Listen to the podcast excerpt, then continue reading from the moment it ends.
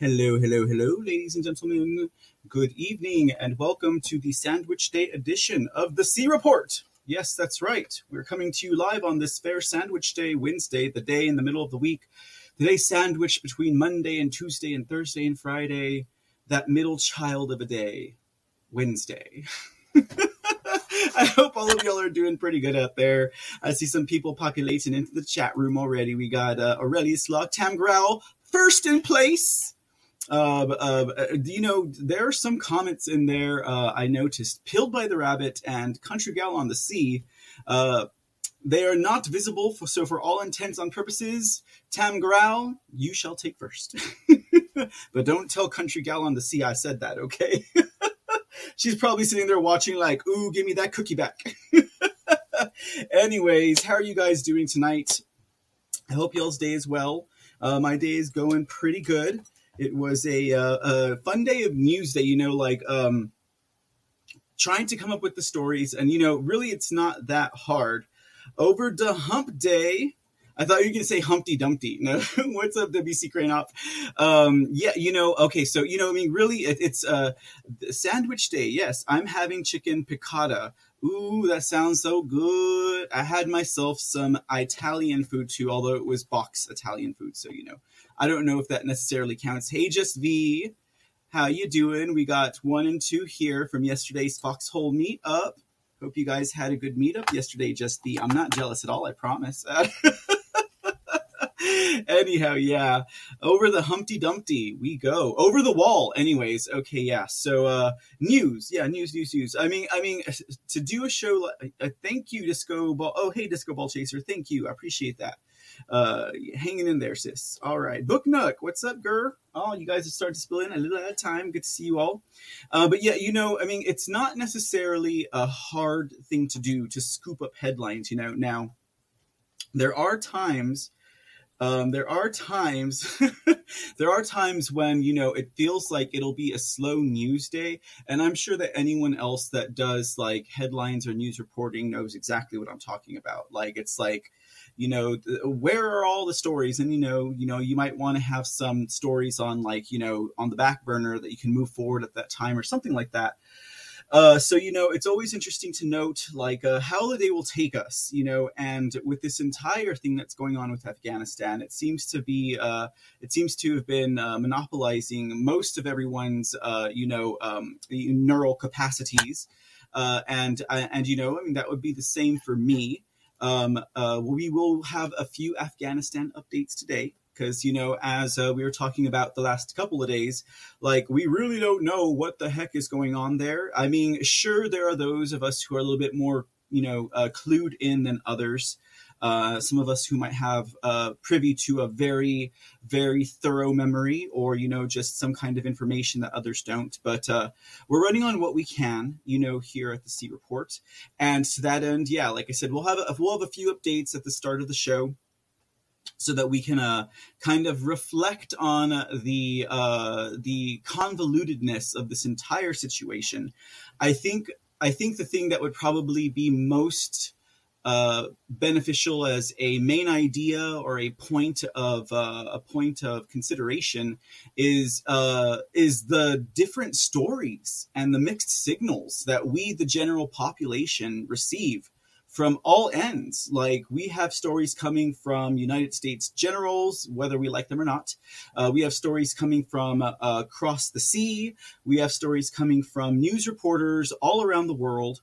We have stories coming from people on the ground. Okay, so like uh, I'll present some of that stuff to you guys today at the head while we're talking a little bit about Afghanistan. And then we'll get off of Afghanistan and we'll talk about some other things, just a couple of headlines that kind of littered you know, the new spectrum this evening uh, that I thought were kind of interesting to talk about, and, you know, presents us with some ideas I thought were, you know, interesting to share, um, um, you know, to kind of keep up with some stuff.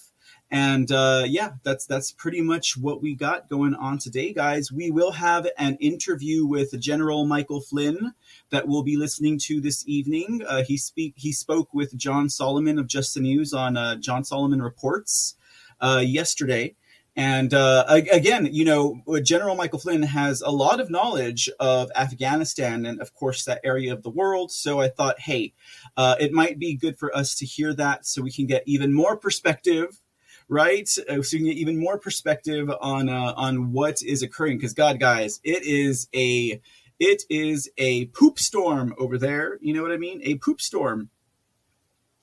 Anyhow. All right. Let me see what you guys got going on in the chat room right now.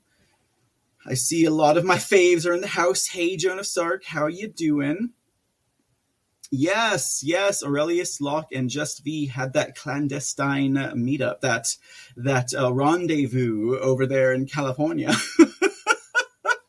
That is so cool. Hey, did you guys take any pictures? Send some pictures into the Searport at proton mail dot com. Just kidding. Just kidding. You guys don't have to send pictures. Um, hey, Ohio Kimmy, buenas noches. How are you doing tonight, ma'am? Uh, this is Mister C. Good evening. Looking sharp. Thank you. I'm wearing my yellow tie tonight. Uh, you know, just so you guys know, because uh, I kind of promised and or said I would, and I'm a man of my word as much as I can be. Uh, I actually was looking into some merchandising stuff last night uh, while I was doing some other things. And, you know, um, if I were to use, for example, like one of those websites where they kind of like... Uh, um, Uh, create on demand, like your t-shirts or your posters or whatever, you, they don't offer a lot by way of underoos. I mean, oh, they had some boxer shorts. You guys are probably like, Mister C, you're really going to make some uh, Mister C underoos like the height of egotism and narcissism when someone's like, oh, I'm going to put my face on someone's underwear, right? No, just you guys are asking for them, though. No, just kidding. Uh, and the only other thing other than that was they don't have anyone that does ties. Like, I would really like to do ties. I think that that would probably be uh, that would probably be a good clincher. You know what I mean? Because I, I mean, this is an accessory that I do quite enjoy. Uh, but anyways, so I just thought I'd share that with you guys. Yeah, I was. Uh... You guys really want those underoos, huh? Oh, my goodness. Well, I mean, you know, I, I'm pretty sure other people, uh, um, uh, other other people not present here would probably consider that in bad taste. But you know what? If they're comfortable, you know, I mean, uh, I don't, I don't need you to, uh, I don't need you to display to the world um, your support for the C Report. You know, it's it's always good close to your heart or close to your. Mm-hmm, mm-hmm, mm. No, just kidding. uh, yeah, yeah, you know, um, you can get your coffee cups, you know, you can get your t-shirts, but uh, you can't get your underoos. Uh, yeah, I mean, yeah, Tam Girl says, see boxer briefs incoming. I mean, I could find something for boxer briefs, uh, but uh, anyways... I just thought I would share that with you guys. I've never even thought about merchandise, to be honest with y'all. I've never even thought about it, you know, but um, I don't know. You guys have been making me think about it lately. So we'll see what's up. We'll see what's up. Maybe in time for Christmas. No, just kidding. Okay, let's see what else we got going on. Uh, Jonas Sark, I said hello. Ohio Kimmy, I said hola. I said hello. Uh, let me see what else we got going on here. Mister C. Oh, goodness, you guys, I'm moving, moving, moving, moving. Okay. Uh, Mister C meeting, Aurelius Locke was like seeing a long lost brother. We had a great visit. You know, Just V, uh, that's the kind of sense that I get. Like, uh, isn't that amazing, guys? Like meeting up with uh, Foxhole family meetups, from what I've been told and from what I've experienced, it's like meeting people that you've known for a long time. Uh, and I think that says something. Uh, to me, not to get too esoteric, woo-woo, philosophical, or otherwise, I would be like, hey, you know, um, we're all part of the same soul family. Because, you know, I don't I don't necessarily believe in soulmates in the uh, Hallmark card sense of the word soulmates, you know, we're like, you're you're destined to meet your soulmate, that one person that is your mate of your soul. No, I, I think that there's soul families, you know, and soul groups. And I mean, you know, who knows? Like, you know, we may all be part of the same soul group. Like, what if we, what if we were all, what if we were all on the front lines fighting the American Revolution, and we all had an understanding that uh, Great Britain was controlled by a central bank of globalist uh, pedophiles, and we needed to bring them down. And then, you know, here we are. But anyways, guys, that's way woo. Sorry, we're not. That's way woo. We're not going to get into that. Sorry about that, y'all. Didn't mean to go off into left field, right field, and, uh, you know, other dimensional fields there. Skeeter Burke, good evening, my darling, and thank you for donating the gold pills. Uh, my favorite man wearing a red suit on a Wednesday evening. Oh, yeah. Thank you, Skeeter Burke, your sweetheart. Um, let's see here. What else do we got? Uh You guys are loving on each other. I love it. I love that you guys are loving on each other. Texas Gal, I know you as Country Gal on the Sea. I have not forgotten. And thank you for the cookie. You got the show started off uh, with something tasty. Don't know how to change my name. Watched Milley today. Made quite made me quite pissed. Are you talking about General Milley? Are you talking about Milley Milley? Country Gal on the Sea, are you going to make me pull this out early? I have I have a surprise for you guys. I would say to uh, avert thine eyes, but I think you might enjoy this too much. Okay, Country Gal on the Sea, just because you mentioned General Milley, yeah. And I didn't hear what he had to say today, but I did hear some of the things that he did say, at least as of yesterday. But guys, okay, okay. I don't know what you guys are going to say about this, but you know how I get about General Milley, right? Watch out now. Now, don't put on your swamp glasses for this, guys, because you'll want to see this. Ready? Here we go. Oh, Victoria Milley. Oh, wait. I was like, wait, Tam Growl, which Milley are you talking about? I'm about to bust out something like crazy. Are you ready, guys? You might have seen this already. Tell me if you have. Boom. There's your General Milley. There is your general. He's like, white hate gets me so pissed off. I want to make all of our military men transgender. Anyways, okay. So I was going to save that for later, but you brought up Milley now, and I could not resist. Have you guys seen that anyway? Okay, let me get it off the screen. It'll be back later. I promise. I'll bring him back later. Okay. Okay. All right. Okay. All right, guys, y'all are getting me too giggly too soon. All right. Oh, my goodness. Oh, that's just Victoria Milley. That's his stage name. When he goes out to the nightclubs like a lady, he calls himself Victoria. Okay, God, you guys. Oh, my goodness. That's oh, I'm already laughing too much. You know, my mama always used to say, laugh now, cry later. I was like, wait, that's a theater thing? No, just kidding. I was like, did you used to be a thespian, Mom? And then she slapped me, and I was like, no, I didn't say lesbian. I said thespian. Okay, anyways, all right. Okay, let me, whoo, let me, whoo. Okay, let me calm back down. Let me calm back down. Okay, let's see. Um, Aurelia says, I'm saving the other eight ounces of prime rib for tomorrow. Lucky you. Lucky you. Okay, Underoos, Underoos, Underoos, coffee cups. Uh, a tie might be easier to find than Underoos. Well, T B H, to be honest, Skeeter Burke, like, um, you know, well, okay, because, like, in the old days when I used to be in a band and, you know, I was, like, uh, researching on how to merchandise and stuff like that, like, it was, it was actually... Um, What what you would do is you'd find a shirt maker, a shirt printer, and you'd order like, you know, fifty, one hundred, two hundred, whatever. And then you'd sell them yourself. But nowadays they have these print on demand uh, websites where you just send them the design and the company prints it for you and ships it for you. So in that scope of merchandising, there's not one that I have found that makes ties, which is very sad. I always wanted to learn how to sew. I thought it would be cool to learn how to make my own clothes. But anyways, that's neither here nor there. Um, yeah, so, but yeah, but I mean, Underoos, you could find them. Ties, well, I mean, boxer briefs, you could find them. Ties, you couldn't. Uh, maybe there's somewhere I should check into. Um, anyways, okay, so uh, Joan Sark, thank you so much for the compliment. I try my hardest, but, you know, I just have a bunch of coats. that were sitting in the closet, and I like to dress up. So uh, that, that brings me here pretty much. Um, let's see. Underoos with giggles on them. Texas gal. So underoos with giggles on them. You know, for the tie thing, I actually wanted to get, you know, one of those sound chips that you can push. Like, you know, the little Christmas truck, the Christmas ties that sing Jingle Bells when you push your tie and, you know, Rudolph's nose lights up.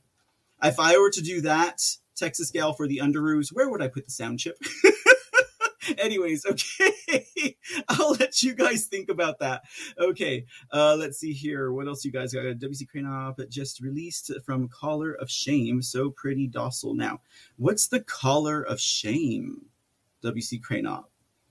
Anyways, okay, so uh, a tie that would go along with you always looking sharp. Yes, actually, Pilled by the Rabbit is the one who gave me the idea to do a Mister C tie, and uh, or maybe a line of Mister C ties uh, with one that has a, you know, a sound chip on it or sound card. I think that would be so cool. Anyways, okay, so uh, let's see what else we got in here. Um, yeah, but underoos in the front of the T V with. Classic tunes and a bowl of cereal is much more respectable than just a tie. I like the way, I like the, I like the cut of your jibe, Aurelius Locke. Tam Grell, thank you for the cookie. Cookie made of a finest boxer cotton. All right. Appreciate you guys. Um, let me see here. Skeeter Burke, can you picture someone eating cereal, watching cartoons while wearing the Mister C tie? To Aurelius Locke's point, right, Skeeter Burke? Okay, uh, we're all, yes, we're all in the same family. Yes, we're soul families. I I think so. I think I found my soul family anyways. But uh, but looking sharp in Vegas, sporting their Mister C merch. Oh, girl, you went there, Skeeter Burke. You went there. Now, trust and believe, guys. If I go out to a public event, I will be in my suit and tie. Okay. Um, for example, with the whole Dallas thing, I I, I had been accepted in as a uh, press member, right? Um, guys, I was in freaking Washington D C on January sixth in like what thirty or forty degree weather in this suit. Okay. So I'm telling you, I would do it. All right. Now in Texas, instead of my hips hurting from, you know, shivering so much, I would just be buckets of water because I sweat profusely, guys. Like I sweat profusely, um, but and that would be very gross. Uh, so I would I would not be asking Sidney Powell for a hug or anything like that. But like uh, I would, at least on the inside of the uh, of the uh, show, I would be uh, dressed because uh, yeah, I mean that's just that's my uh, that's my way of doing things at this moment. Uh, let's see here. I thought they meant Millennial. Yeah, Millennial Millie. I was like, oh, you're listening to Millie? That's cool. I didn't know she was on. She doesn't come on too often these days. Um, she's been working more on, uh, well, I guess she has a, a project that she's working on that has to do with internet accessibility. Um, I did not get in on that, although I wanted to. Um, but yeah. Um, I really, uh, I, I really respect and admire Millie Weaver. You know, um, I really do. Um, not to mention, she's the only journalist that has ever been detained per the N D A A, right? And no one said anything about that crap, and they should have. Uh, Ursula in uniform. Yeah, Aurelius Locke. That is what Millie looked like. Maybe his name should be uh, Ursula Victoria Millie. Millie, not Millie. Got it. Okay, I just got that too. Anyways, okay, so uh, let's see. Texas gal, that meant a lot to me. Ohio Kimmy, thank you for the can. Uh, I should write that joke down, right? About calling my mom a thespian. I should write that down. I should write that down. Okay, that's my joke, y'all. I should really write that down now that I think about it. That was a very fun joke. Someone remind me, okay, to write that down later on. Uh, I have an artist friend who has an account on Redbubble. I've never seen ties there. Lots of blankets and coffee cups. Oh, okay, so is Redbubble something like, uh, not like Etsy. No, there's like another one that prints that prints your stuff for you. Um, yeah, that would be so interesting. That would be so, or if I could just learn to sew, I could make my own ties and I would do it too. Um, let's see. My friend used old, uh, old ties to make, oh, that's a good idea too. My friend used old ties to make curtains. He was a bit of a druggie, but very creative. The curtains looked awesome. Aren't most creatives druggies, or aren't most druggies creative, or is there a vice versa there? Anyways. Okay. Uh, you just gave me an idea, though. I could just go, you know, I could go down to the old thrift store and buy a bunch of ties and and uh, spruce them up somehow. I don't know. I don't know. Would that count, guys? I don't know. Would that count? Uh, let's see. Um, Mister C jammies after dark. They would have to, anything after dark would have to glow in the dark. That same like green glow that my head glows. I think that would be the best way. Meat sweats. Could you tell? No, just kidding. Do you got the meat sweats, Aurelia Slock? Is that what's going on with you? Anyways, uh, recent report, fifteen million missing ballots. Recent report, fifteen million missing ballots from where? Tam Grau, where are these ballots missing from? Keep your pick. I have not forgotten about that, Aurelia Slock. I have not forgotten about that.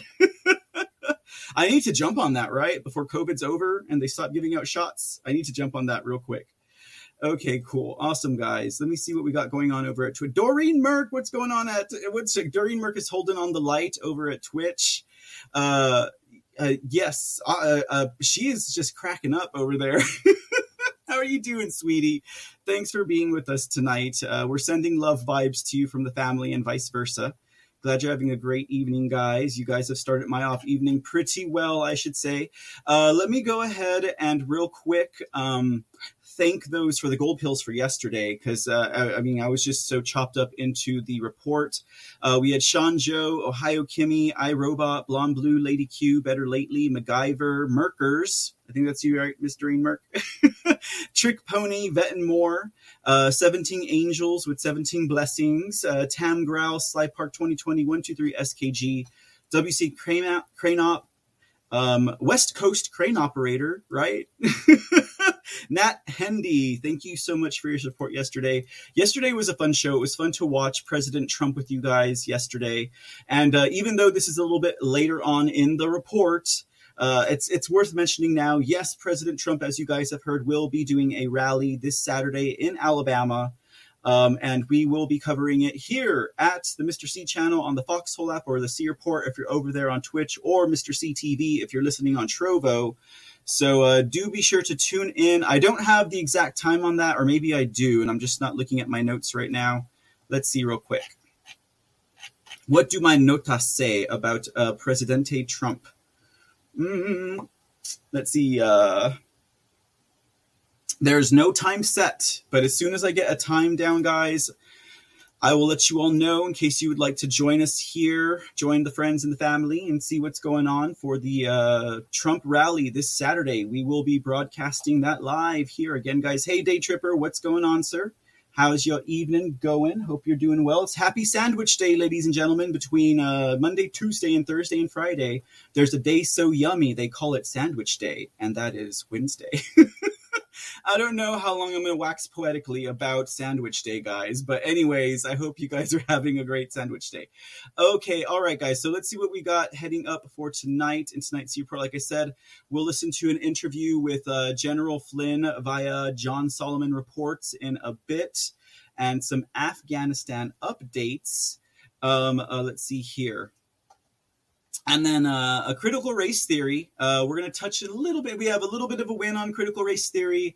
And then we're going to kind of, uh, we're going to honor someone who uh, stood up to the machinations of critical race theory, Marxist communism, um, and fought against it. And uh, unfortunately had to take a loss because of it, uh, but is going to press forward no matter what we can, right? Sandwiches are delicious indeed. Okay, so, all right. And let me see what else we got going on here, ladies and gentlemen. A couple other stories we'll be uh, touching on tonight. Um, that last one we'll save for later. Day Tripper, you missed the mar- you missed the General Milley uh, uh, uh, goof meme that we had here. You've probably seen it before. I don't doubt it. I mean, when I, the minute I saw that, I had to snag it. It was so funny. It was so funny to me. Um, I just had to partake of it, you know. But yes, so anyhow, so we have a lot of stuff still going on, a lot of con- uh, confusion, a lot of uh, speculation of uh, surrounding the whole Afghanistan thing. And we'll just, we'll talk a little bit about that, but we won't get too much into it. I mean, there's not much more to be said other than to keep up with, uh, you know, the events that are occurring there now. So um, again, like as, as per what is going on in Afghanistan. I mean, basically what we're talking about is uh, there's just so many stories and, stu- and such uh, surrounding everything that's happening there. But, but, but, but, but, but, but, but, but, but before we get into Afghanistan, we have to remind ourselves that at the C report, President Trump always leads. So here we go, ladies and gentlemen. Uh, let's see. We have a few. Uh, we have a few short statements from President Trump. Uh, he doesn't need to say much in regards to uh, what is going on in effect in the other side of the world, in the Middle East. Uh, first statement released was, "This could be Afghanistan, another Dunkirk situation." Okay, just calling it like he sees it. Second statement: fake elections have consequences. Just look at the horror of Afghanistan coupled with the massive incompetence at the southern border. And again, one must admire the tenacity of a man who is going to drive a point home, uh, because whereas everyone has not ever reported about the election fraud or the election audits in the mainstream fake news, legacy, lamestream media, you know, people are still hearing this message. Uh, it's a very, a very, um, a very, uh, what do you call it? Um, it's a very good thing to do. uh, my words are escaping me at the moment, but, um, you know, tactical, I would say very tactical to keep that, uh, keep that thought in the forefront. And of course, you know, all of the media can keep on saying is that, uh, he keeps on going on with this big lie, like it's some big thing, uh, that will just, uh, kind of, uh, pop up and disappear, but that's not going to be the case. We'll see soon coming up, but you know, and this kind of just goes back to the entire politics of it all, right? Because, um, uh, we have, we have in fact, the general truth, what we know is true, correct? What we know is true, uh, versus what they keep on saying.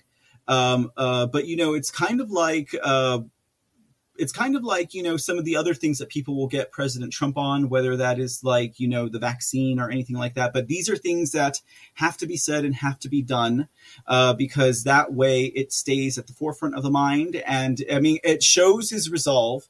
He's not going to give up.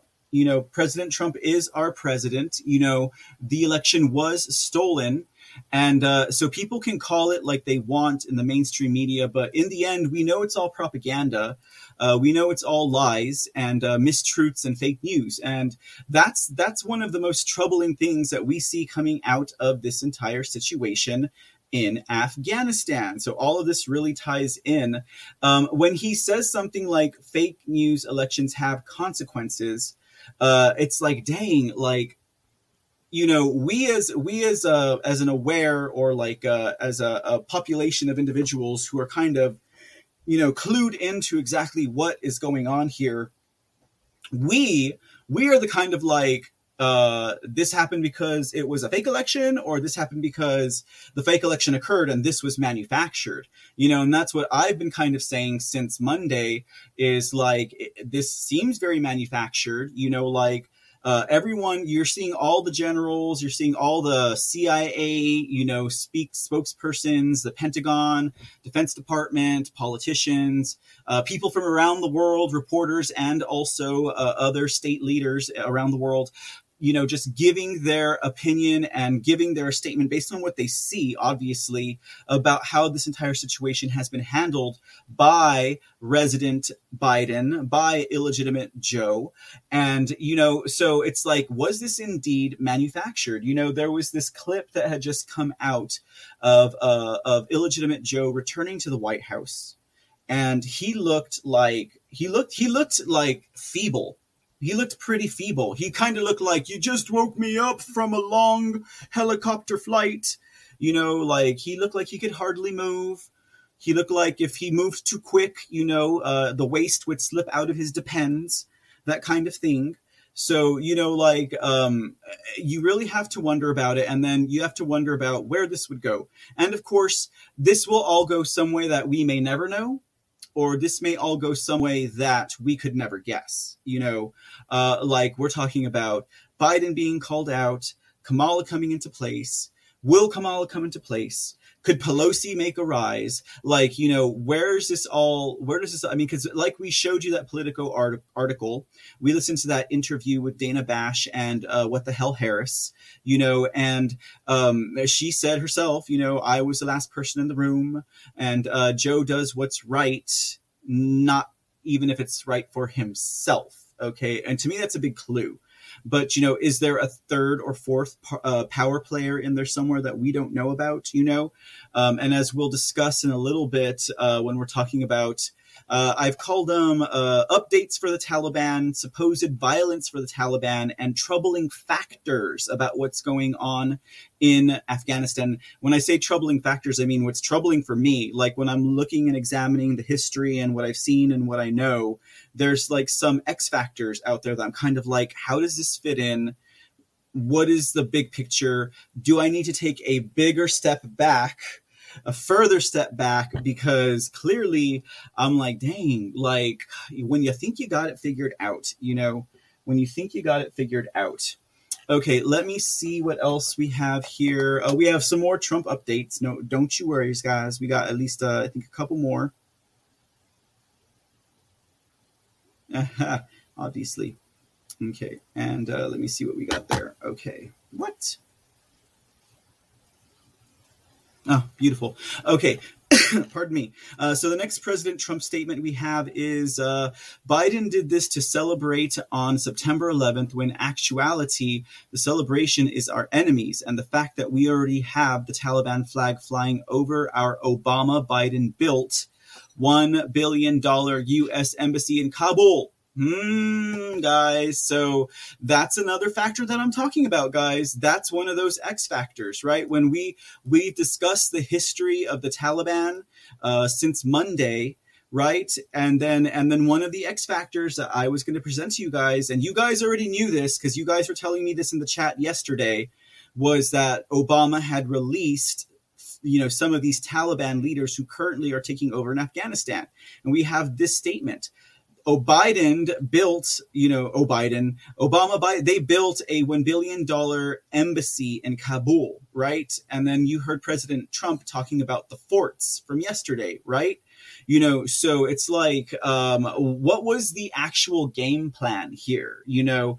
And if Obama traded these Af- uh, these Taliban fighters for some who do you, Bo something or other, some some I don't know, I can't remember what who, what, what that guy was. What was he again?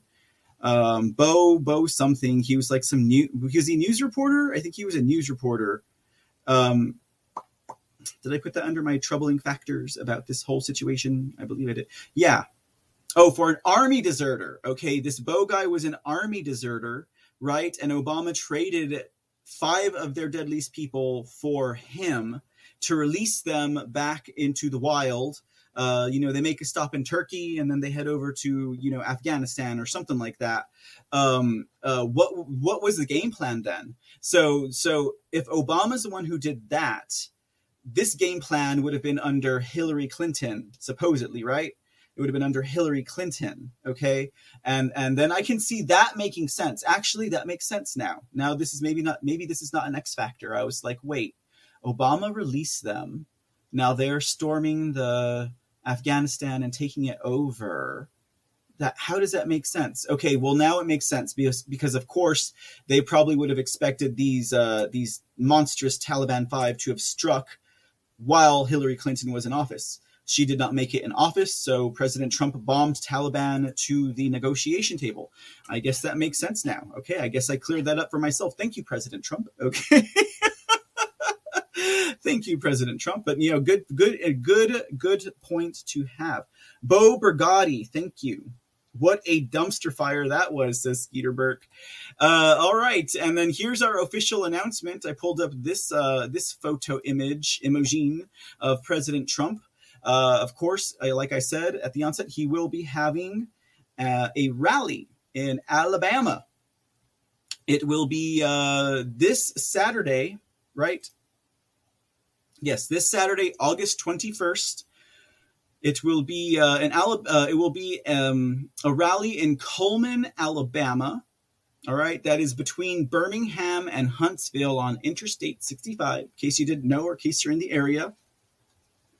And uh, we look forward to now, as, as I get more details on this, I will let you guys know, at least hopefully by tomorrow, I'll have a little, more, a little bit more detail on this. And uh, indeed, guys, we will be airing that live here on Saturday. Uh, man, I tell you what. Uh, President Trump, he is just, he is just taking over the Lone Star News Report, guys. Oh man, when will we get Texas news in there? You know, I mean, I guess it could, we, I mean, you know, I guess it could, you know, Governor Greg Abbott does have COVID nineteen. Uh, he is fully vaccinated. I mean, I mean, to me, it's like, you know, all the liberals and all the Democrats in Texas are like, that's what you get. That's what you get, Abbott. Because you're in a wheelchair and you don't want to wear a mask.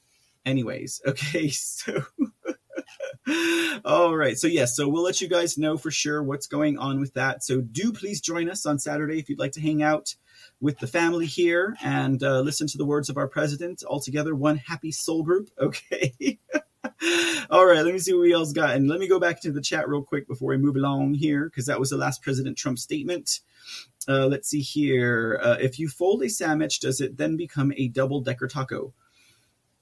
No. W C Cranop, uh, thank you for gifting the shade. Secured an extra room at the Polo Towers, Mister C. If you can secure a press pass. Are you serious, W C Cranop? Wow, I know exactly where the Polo Towers are. Okay, I uh, I, I once went to uh, I once went to a presentation at the Stratosphere where they tried to get me to do a, a time rental there at the Polo Towers. Uh, that's right about Center Strip, a little bit south on the Strip, but not too far south from everything.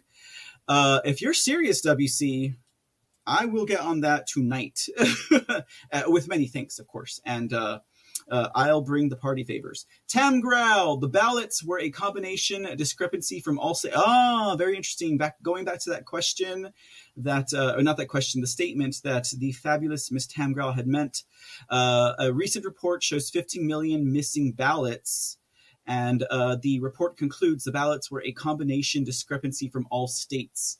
Uh, could those like uh, ballots be like the missing military ballots? Do you guys remember about hearing about that? They're like three thousand, nine thousand ballots from military members went missing and we found them in a swamp.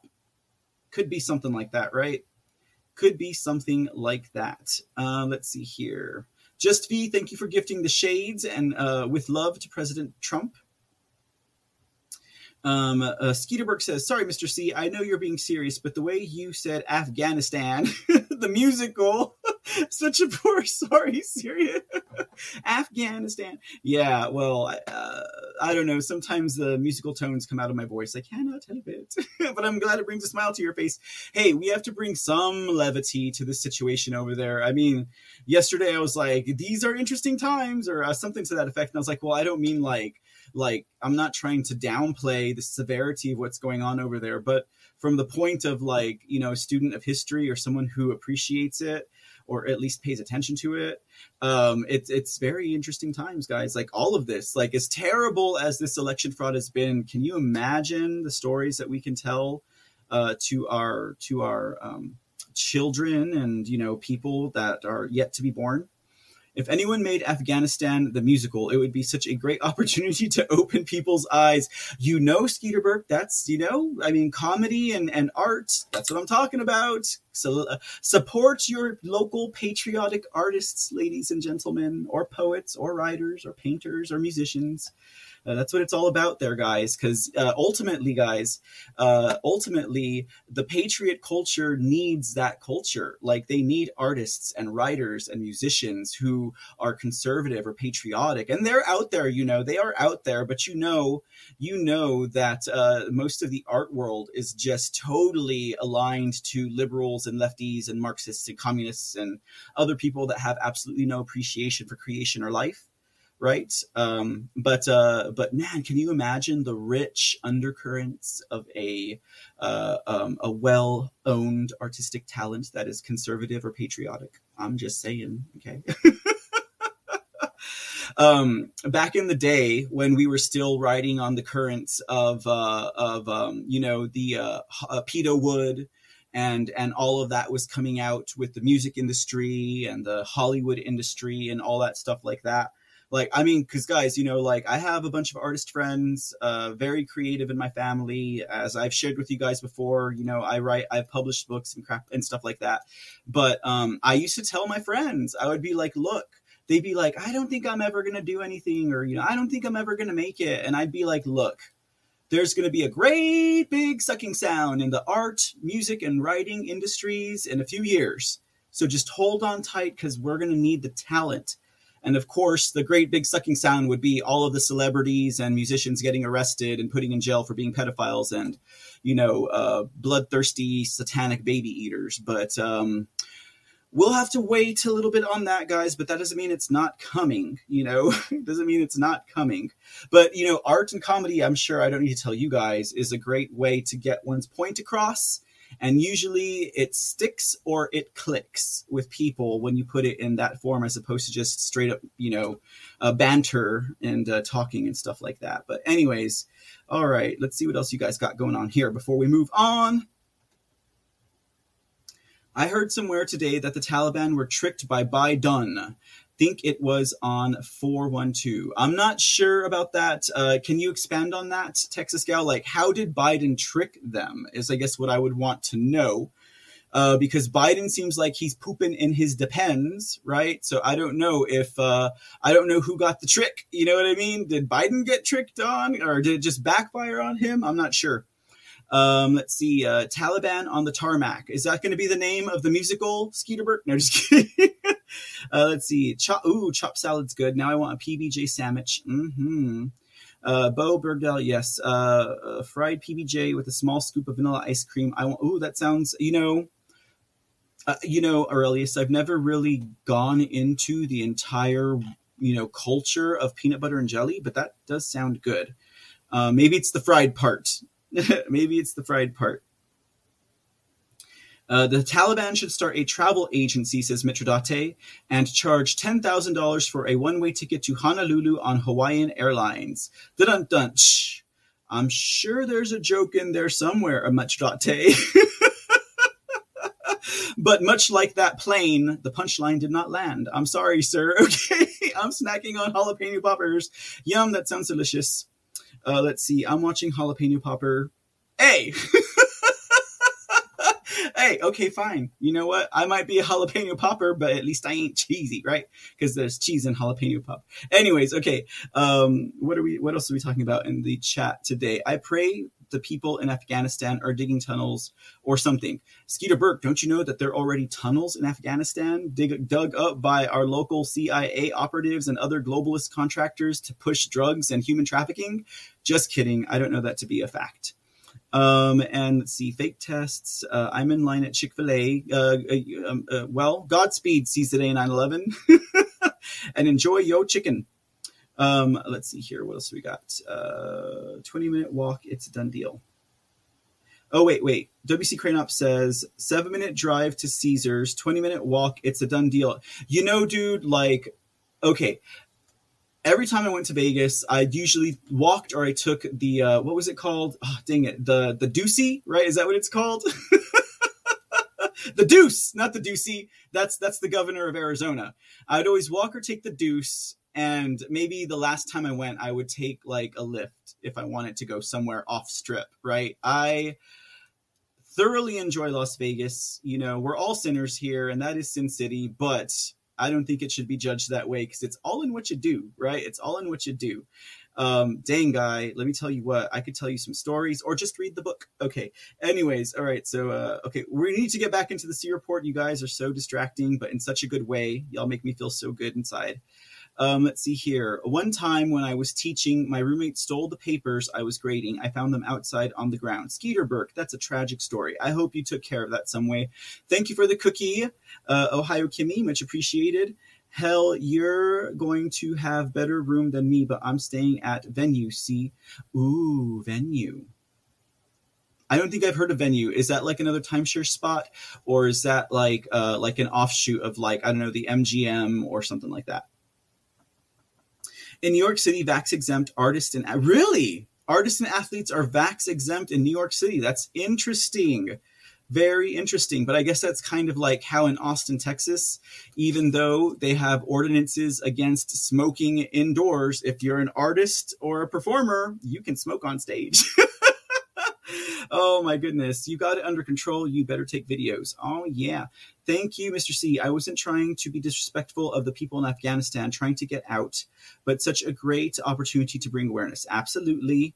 Yes, Miz Skeeterberg, no need to ever apologize. I always think your intentions are pure. Um, get W C Cranop, did you not friend me on Discord? If you did, I will send you my um, I will send you my contact info, sir. Yes, art is life quite often. Um, I'll call you tomorrow. Just to, okay, that, that's a, that's a that's a personal message there. Okay, okay, guys, let me go ahead and run. Okay, we need to get into today's report. You guys are so much fun. Thank you for being here. I appreciate you guys more than you understand. All right, so we got a President Trump rally in Alabama on Saturday. Be here or just don't. It's up to you, quite really.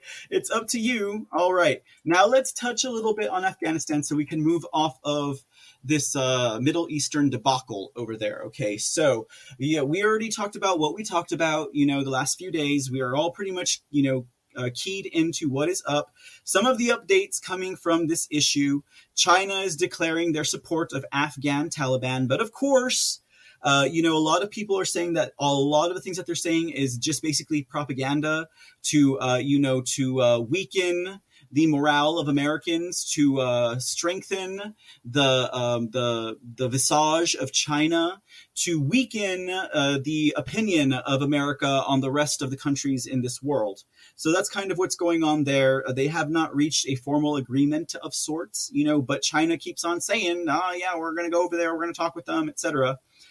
Uh, but that's their game plan for now, just like they're doing with Taiwan. Just like they're doing with Taiwan. And, you know, now they're saying that America is going to abandon Taiwan also. And I'm pretty sure the Taiwanese people are freaking out because all you can do is basically rely on the propaganda that these uh, major fake news tunnels put out.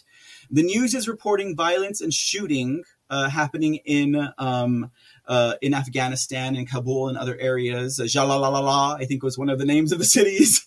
Now, okay, now to be fair, there was a report that came out no less than an hour ago that the Taliban had executed, I think, four army officers that were of the Afghan army or Afghan government. And of course, they did say in a statement, as I showed to you guys yesterday, that uh, they were not going to seek any kind of retribution. Now, again, guys, I'm just going to be sharing with you the headlines. I'm going to be showing to you exactly how convoluted everything is, because we're hearing multiple stories from multiple um, areas and nothing is quite meshing just yet. Um, you know, uh, the globalists are very much, uh, you know, um, they're very much uh, curators of chaos. You know, they are very much students of chaos. They love chaos. So I'm sure they're just swinging in all of this. Um, and we really have to use discernment when it comes to what we're being told. And, you know, I personally am not, um, you know, submitting one hundred percent belief into all the stories that I'm hearing, whether it is pro-Taliban or anti-Taliban or pro-Afghanistan or anti-Afghanistan. All I know is that the Afghan stu- Afghan government that is not there, the president who fled, they were Western-backed globalist funded. Like they were funded by, and there's more stuff, troubling factors here, guys, we'll talk about in a minute. But, you know, uh, all I can think about is the, when I look at the big macro, is that the government that the United States installed in Afghanistan after two thousand one was Western-backed globalist. Okay. Western-backed globalist. To me, they're the bad guys. Okay. Like to me, those are the bad guys. And they did a regime change in Afghanistan, just like they'd been doing since the nineteen seventies. Okay. So that's kind of the big picture. Uh, but I try and keep, you know, my eye on exactly what's happening. So, yes, they uh, there was a report that came out that uh, the uh, Taliban had executed four army officers for the Afghan governor- government. Um, and, and, and that's against what they said that they were going to do. Do we know the circumstances around that? No. Were they in a firefight? Were they ambushed? Uh, did they go and seek out these? Did they hunt down these army officers? Like, we don't know the situation. We just know that that's what is being reported. Okay. But among other things that are being reported that happened, like I woke up this morning And I was like, okay, let's see how the world has turned on the story of Afghanistan since, you know, I was with you guys last night. And um, so there was, a, a, indeed, there were a bunch of reports. You know, uh, there was one story that came out of, I think it was either, I think it was the Epoch, no, no, no, I think it was, it was either Just the News or it was, uh, it was the Gateway Pundit. And it said, uh, you know, Taliban uh, shoot a woman for not wearing her burqa burqa. And, you know, she's in a bloody heap. Right. OK, so I'm like, OK, so I read the story because, of course, just like, you know, uh, it was shared yesterday that the Taliban said in a press conference that they were going to, you know, give amnesty to women and they would have equal rights under their law, you know, and we don't know if that's one hundred percent the Sharia law that they're talking about. They haven't declared that yet. Right. They haven't declared that. So I go and uh, I look at this article and then I find the root article. The root article is from Fox News. OK, so I'm thinking Fox News. OK, that's one of the uh, that's one of the uh, that's one of the Hydra six. You know, it's one of the big uh, legacy media six. Fox News, owned by Disney. OK, so they have owners. So they have a place in this spectrum. You know, they're on the globalist side. So Fox News is putting out a story about a woman. Uh, I guess she was refusing to wear her burqa. I don't know. It gives you no details. It gives you no details. All it says is the Taliban promised that they would not shoot women for not wearing burqas. And there's a woman who's dead. And, you know, and there's a pic. There was a picture and it showed it was like an action photo. So it was a little blurred. And it's like a, it's like a human being in blue cloth of some kind. It could be a woman, but I don't know. The men are pretty skinny over there too, so they're kind of effeminate looking in my perspective, right? And uh, and uh, there's people surrounding her, and it looks like there could be some blood. Um, so again, I don't know. But at the same time, one of the other individuals in that photo looks like a woman. So I'm like, okay, well then why aren't both of these women dead? Now, I'm not saying it didn't happen. I'm just saying, uh, do we have the entire context of what happened in this situation? Okay, because there were more things that came out. Uh, there was a video that I had seen, and I was going through everything, guys. There was a video that I had seen, and uh, it said, it said, Taliban, uh, Taliban, um, um, uh, beat up journalists and translators who are women, you know, and this was on Twitter, right? And there's a video of like a Taliban, I guess he's a Taliban, I don't know, I'm not over there. Uh, he's a Taliban man and he's literally stomping, like both feet jumping up and down on this uh, skinny human being. And again, I, you know, they're all wearing dresses. Men and women wear dresses over there. So I can't tell if it's a man or a woman. Uh, the Twitter thing said it was a woman, but you know, when it turned its head, it had a goatee. So I was like, I guess they're transgender over there too, you know, but anyways, so in this video, they're stomping on this, this individual on the ground, uh, you know, and they're saying it's, they're saying it's a reporter or a translator who worked for the Afghan government and it's retribution. Taliban said that they wouldn't do it. And then, you know, all around that tweet, there are people saying that wasn't a woman. I mean, that wasn't a translator. That was a thief. There are people saying that wasn't a, a journalist. That was someone who was stealing from someone. They're saying this is from the nineties, you know, like, and uh, so, I mean, you know, what can you believe? Right, guys? Like, what can you believe? Um, there was another one. And this one, I think was, re- I think this one was actually new, um, where it showed... This is exactly how violent and unreasonable the Taliban are. Like, the guy had an R P G seven, okay? A rocket launcher, right? And he's shooting, he's pointing at this guy whose hands are against the wall. And um, from what I gathered through the articles I went through, that that was a looter. Like, and he wasn't the only one that was, you know, there was like three or four others of them also being detained. But from what I understand, those were looters, but... we're being reported that those are uh, Taliban abusing the people of Afghanistan and taking it out on everyone. So I don't know, guys. Like I said, like um, I, I'm not submitting any confidence in and any of this, but what I am telling you guys on what I'm presenting to you right now is that there are a thousand different stories for all of these very few images, very few images. Uh, the ones that I thought were the worst were the ones that are like Taliban shooting guns and kicking people at the airport, right? And I go and look at the videos And like, they're just people sauntering around. Like, no one's running. No one looks distressed. No one looks like they're under duress. No one looks like they're afraid, right? And then in one of the videos, you hear gunshots go off in the background and people kind of turn around and then they just keep on walking. And I'm like, okay, like, we had more blood and violence coming out of Cuba, right? We had more blood and violence coming out of Cuba and they shut that down than we have coming out of Afghanistan right now, okay? And you would, and oh, what are you going to say? Because they don't have Twitter over there, because they don't have internet access. I mean, they haven't had their internet access cut off, right? In in Afghanistan, they did in Cuba. Uh, Biden did nothing about it, you know, even though like his family helped install, you know, the uh, the internet over there in Cuba and stuff like that. But like, what I'm trying to say is, you have a communist regime in Cuba killing off their people. And then you have these mass terrorists who have come to take over Afghanistan and kill everybody.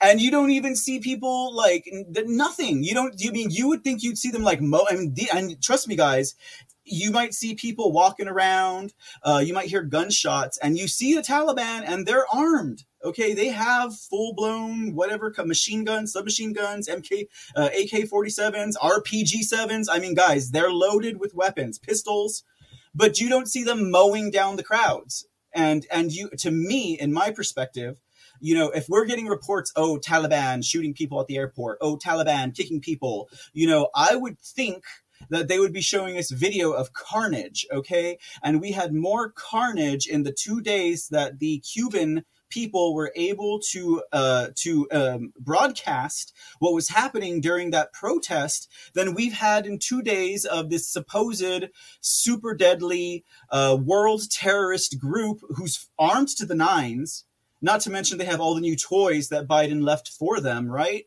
We're not seeing it. I'm not seeing it, okay? I'm seeing reports. I'm seeing words, a bunch of words, and I'm seeing like four pictures, four pictures. One of them had blood. Okay. And one of them had a bleeding baby. No context. Okay. No context. Um, so I don't know what to believe, guys, but, uh, you know, we're being told that the Taliban are attacking. Then, you know, the shameful thing about it, the shameful thing about it to me is Fox News is reputable. We could guess Fox News, but like the Gateway Pundit, for example, boy, they're going, they're like, I mean, I think, I think, and I'm not, I'm not, I'm not attacking the Gateway Pundit. Uh, they, cause they definitely had election fraud, right? And the election audit, right? But I think they're allowing their emotions, their their seething, loathing uh, of feelings against Democrats and liberals to get the best of them. And they just want to put out this narrative that liberals and Biden are so bad. Look at us because Trump won. And I get it. But I don't know, guys, like I'm being I'm reading different reports here.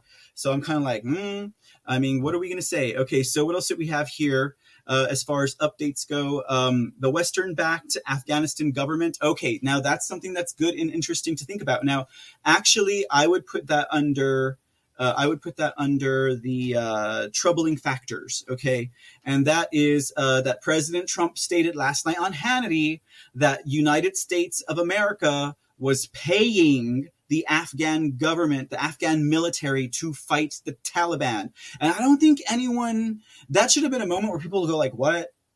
Like, what? Like, what do you mean? Like, what do you mean that the um, uh, America was paying the Afghan military to fight Taliban?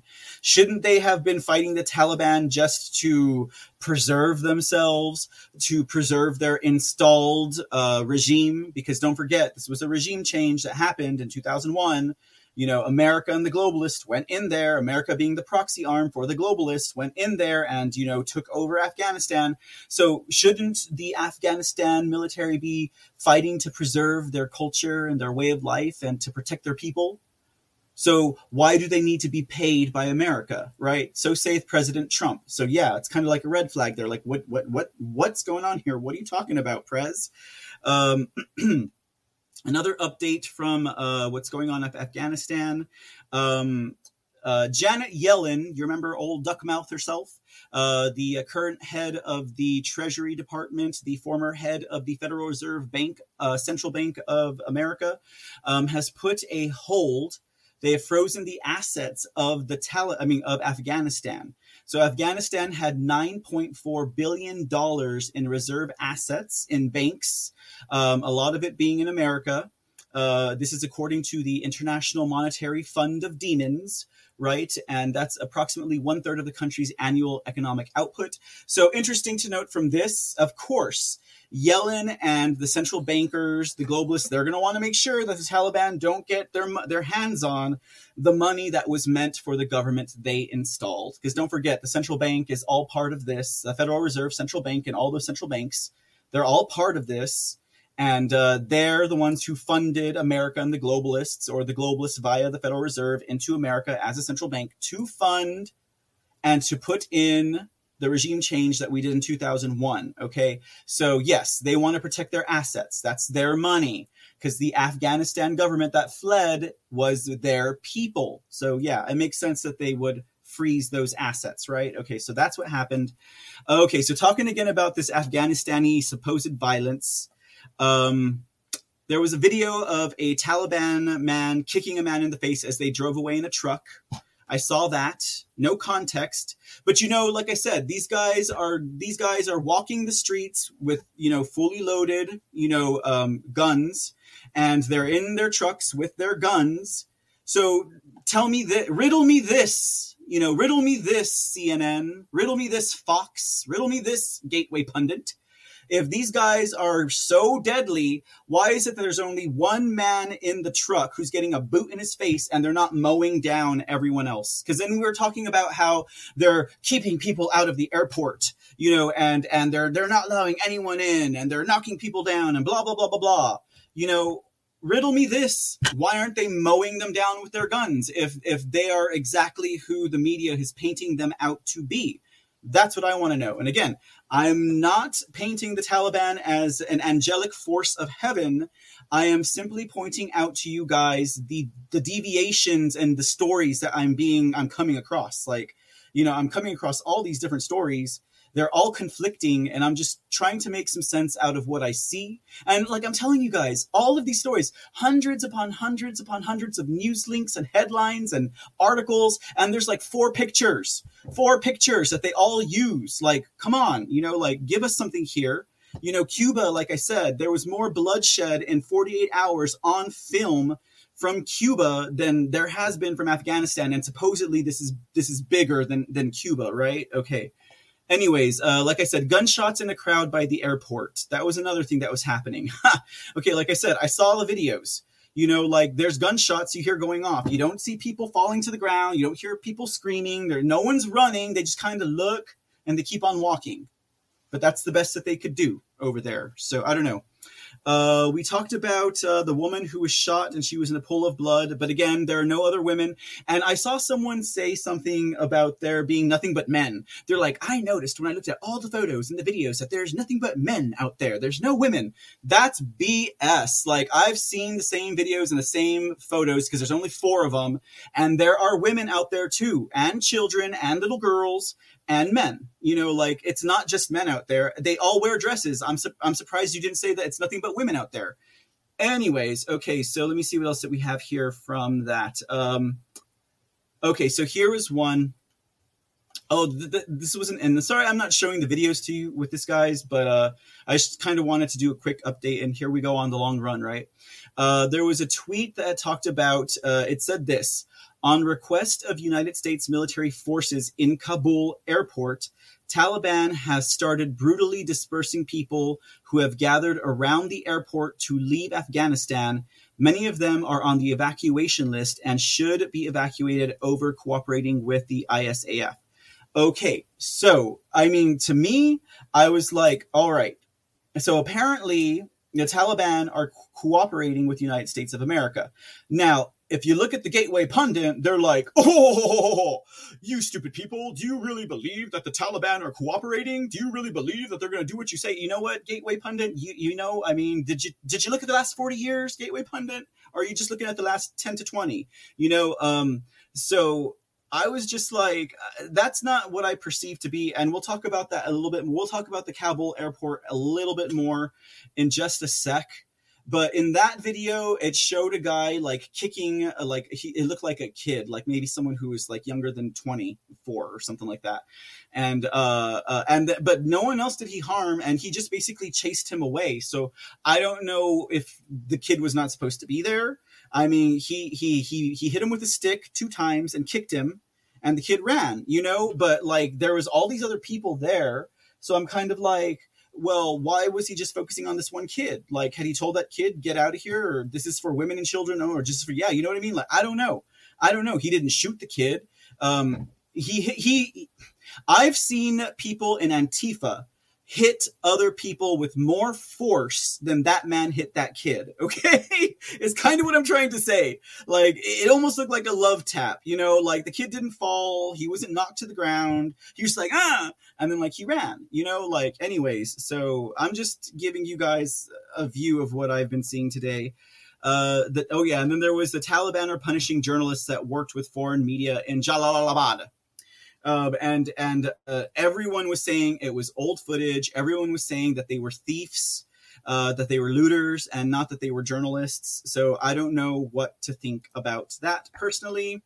Oh, yeah, that's the image that we were supposed to use during that. Okay, so uh, let's talk a little bit about the troubling factors here. Now, when I'm doing this examination, and I'm no expert, guys, I am no pro, but when I'm doing this examination, um, uh, you know, and I'm, I'm looking at everything that I've said and everything that I've dissected, right? I look at these factors right here, and these factors throw me off. Now, one of the factors for sure should have been that the United States was paying the Afghan military to fight the Taliban. And when we stop paying, they stop fighting. That's one of the factors. That's like, hello, like, what's this all about? That to me would say that the globalist-backed interests were f- paying the Afghan military to be on their side. You know, paycheck players here, you know, they're contractors. It's kind of what that sounds like to me. That makes sense, okay? Uh, the other one that I told you guys about was how Obama had released the Guantanamo Five or the Afghan Five or the Taliban Five, whomever they were. Now, that makes sense in context of history, because during Obama's era of, of, uh, of uh, you know, being a dictator, no, during Obama, he could not have known that President Trump would be in office. So he would have released the Taliban Five, so this way they could uh, run amok during Hillary Clinton's terms, right? That's what Obama was thinking. That's why he released them. So that X factor has been expunged. I understand that now. Okay. Here's one that throws us for a loop, ladies and gentlemen. This one throws me for a loop, okay? The Taliban had offices. They had political offices, like, you know, an office building in Qatar, okay? The Taliban, who attacked Afghanistan and took it over and kicked out the Afghani government and made America look like a jackass, have offices, political offices in Qatar. And they are being funded by United States taxpayers, okay? I can't wrap my mind around that one, y'all. Like, what? Okay, so I'm like, wait, okay. So who are really the bad guys here then? I'm like, Mister C, like, okay, check yourself, right? Before you wreck yourself. Because if the United States is funding these Taliban in Qatar, and then they go and take over Afghanistan, I mean... Someone, someone spell this out to me. I'm just telling you the facts that I found. This was a statement that I read, I believe in Epoch Times, that the United States taxpayers were paying for the political offices of the Taliban in Qatar. Okay. And I know that that's where they were headed up. Like they were in Qatar, um, like I guess uh, uh, officially, right? But they were still doing like their warfare in northern Afghanistan and stuff like that. So that one was just like a whoa. Okay. Uh, here's another one that was kind of like a troubling factor for me. Uh, this is out of Reuters in London. Okay. So Reuters in London, you have the head of the British Army.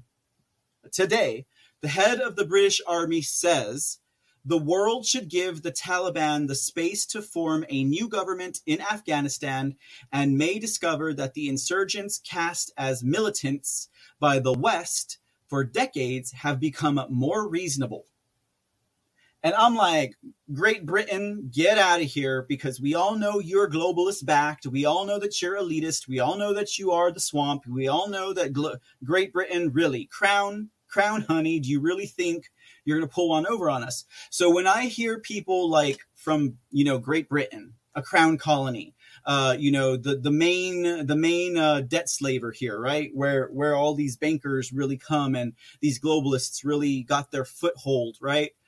And they're telling us that we should think of the Taliban as being reasonable. I'm kind of like, maybe, uh, maybe I'm wrong, Mister C. Like, uh, maybe the Taliban are playing a bigger role here in assisting the globalists. I don't know, but I don't like it when globalists, globalist countries start uh, singing the same songs that I'm singing. You know what I mean? Like, because that means that something's not right here. You know, like, so I don't know. Those are just some things that I was thinking about when I was going through the news reports today that I came across in regard to Afghanistan. So there you got your updates. There you got your uh, you got your supposed violence. Uh, do with it what you will. You know, chew that fat all you want. Uh, some of it I can't make sense of, but, you know, we will know when we know, as you guys say in the chat room, and uh, we'll figure it out together, obviously. Hopefully, you know, we'll figure it out as much as we can together. And there you have Mister C's troubling factors about Afghanistan when we uh, take into context some of the history and some of the geopolitical-ness of it all. Um, but that's that. So uh, real quick, let's touch on this uh, Kabul airport. For this, we'll put, oh yeah, there's the Kabul airport. Yeah, there it is. It's an actual international airport. It has a uh, it has a pedestrian side and a military side, right? Okay, so that's where all of this was going down, where apparently the Taliban put a perimeter around uh, around uh, the airport, and uh, the Taliban are kicking people and beating people and shooting people, apparently, who are trying to get in there. Now, kind of what I'm thinking, guys, is, if the Taliban made an agreement with the United States, uh, whether that is the Pentagon, I don't think it's Biden. Maybe it's the Pentagon. Milley was saying this after all. And I don't trust Milley farther than I could throw my mama. And I would never throw my mama. So I would never trust General Milley. But, you know, General Milley was saying that the Taliban were not interfering at the Kabul airport, but that they were, in fact, assisting in evacuating Americans. So, with that idea in mind, when I'm hearing stories about the Taliban kicking people and shooting people and beating people who are trying to storm the airport, I'm thinking now that they're doing that to the Afghan citizenship, not to the American citizenship. And the reason why they're doing that to the Afghan citizenship is because they're all so freaked out that they're trying to storm the airport to get away, to run for their lives. Um, but according to one of the articles I read, that there's an actual they, there's an actual way there's an actual way for that uh, orderly um, departure for even Afghan uh, Afghan citizens. So I don't know, um, but anyways, so according to the Gateway Pundit, uh, they had done this, and let me put this on, I'm going to put this on the screen again, guys. There you go. Victoria is back, okay? Um, General Woke General Milley claims Taliban is not interfering at Kabul airport as White House lashes out at Taliban for interfering at the airport.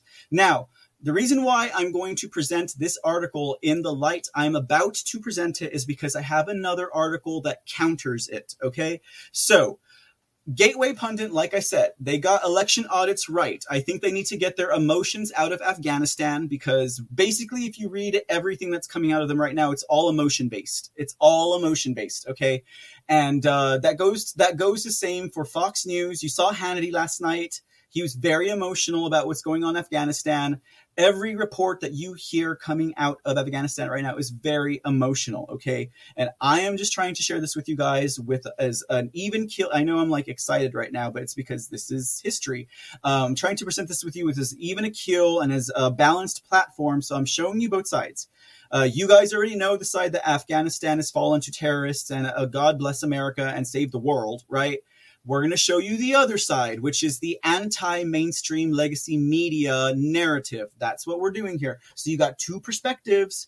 Okay, that's the only reason why we're presenting it this way. In and this is actually quite beautiful, guys, because at least we can share with you and we can see in real time how fake news reporting and uh, trying to figure out what's really going on works. Okay, like this is some of the work. So it's it's kind of cool that this is happening. Not cool to be apathetic, not cool to be exploitive of what the situation is over there in Afghanistan, but because it exemplifies this, um, it exemplifies this bifurcation.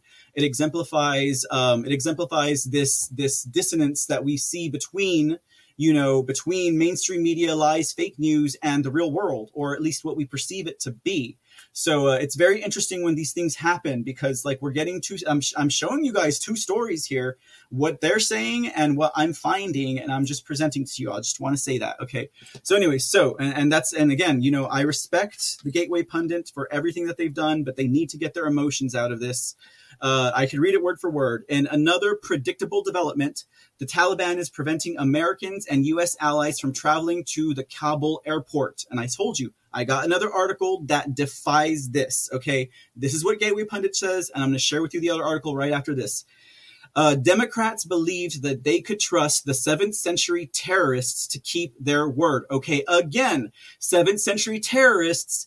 Did you do your homework? We did it here at the C Report, and this faction of the Taliban was born out of the Mujahideen in the nineteen seventies and was funded by the C I A. So they ain't seventeenth century, guys. That's not seventeenth century by any means. Okay, uh, then they go on to say Democrats are idiots. Yes, Gateway Pundit, we know this. Okay. On Wednesday morning, the White House lashed out at the Taliban for violating their promises on access to the Kabul airport. At the same time, the White House was lashing out at the Taliban for breaking their word on safe passage. General Mark Victoria Milley was telling reporters the exact opposite was happening. Okay, so you have White House lashing at the Taliban for breaking their promises, um, which I guess that would be the Pentagon and whoever's standing in for Circle Back Saki. And then you have Mark Milley saying this: the Taliban are in and around Kabul right now, but they are not interfering with our operations. Okay. So then you kind of have to wonder, well, exactly what are your operations over there, Victoria? You know, like what's really going on, right? Um, because, you know, the Taliban said they had till September eleventh. Uh, Biden said he'd be out by September eleventh. But then Biden says that, you know, don't don't count on it, right? So, and no one's saying word one about exactly what they want to do. At his Wednesday press conference, Defense Secretary Lloyd Darth Vader Duck Austin and Milley insisted that the Taliban were not interfering. This is just crazy. They have no idea what's going on or how to fix it. So saith the Gateway Pundit. All right. So that's what the Gateway Pundit said.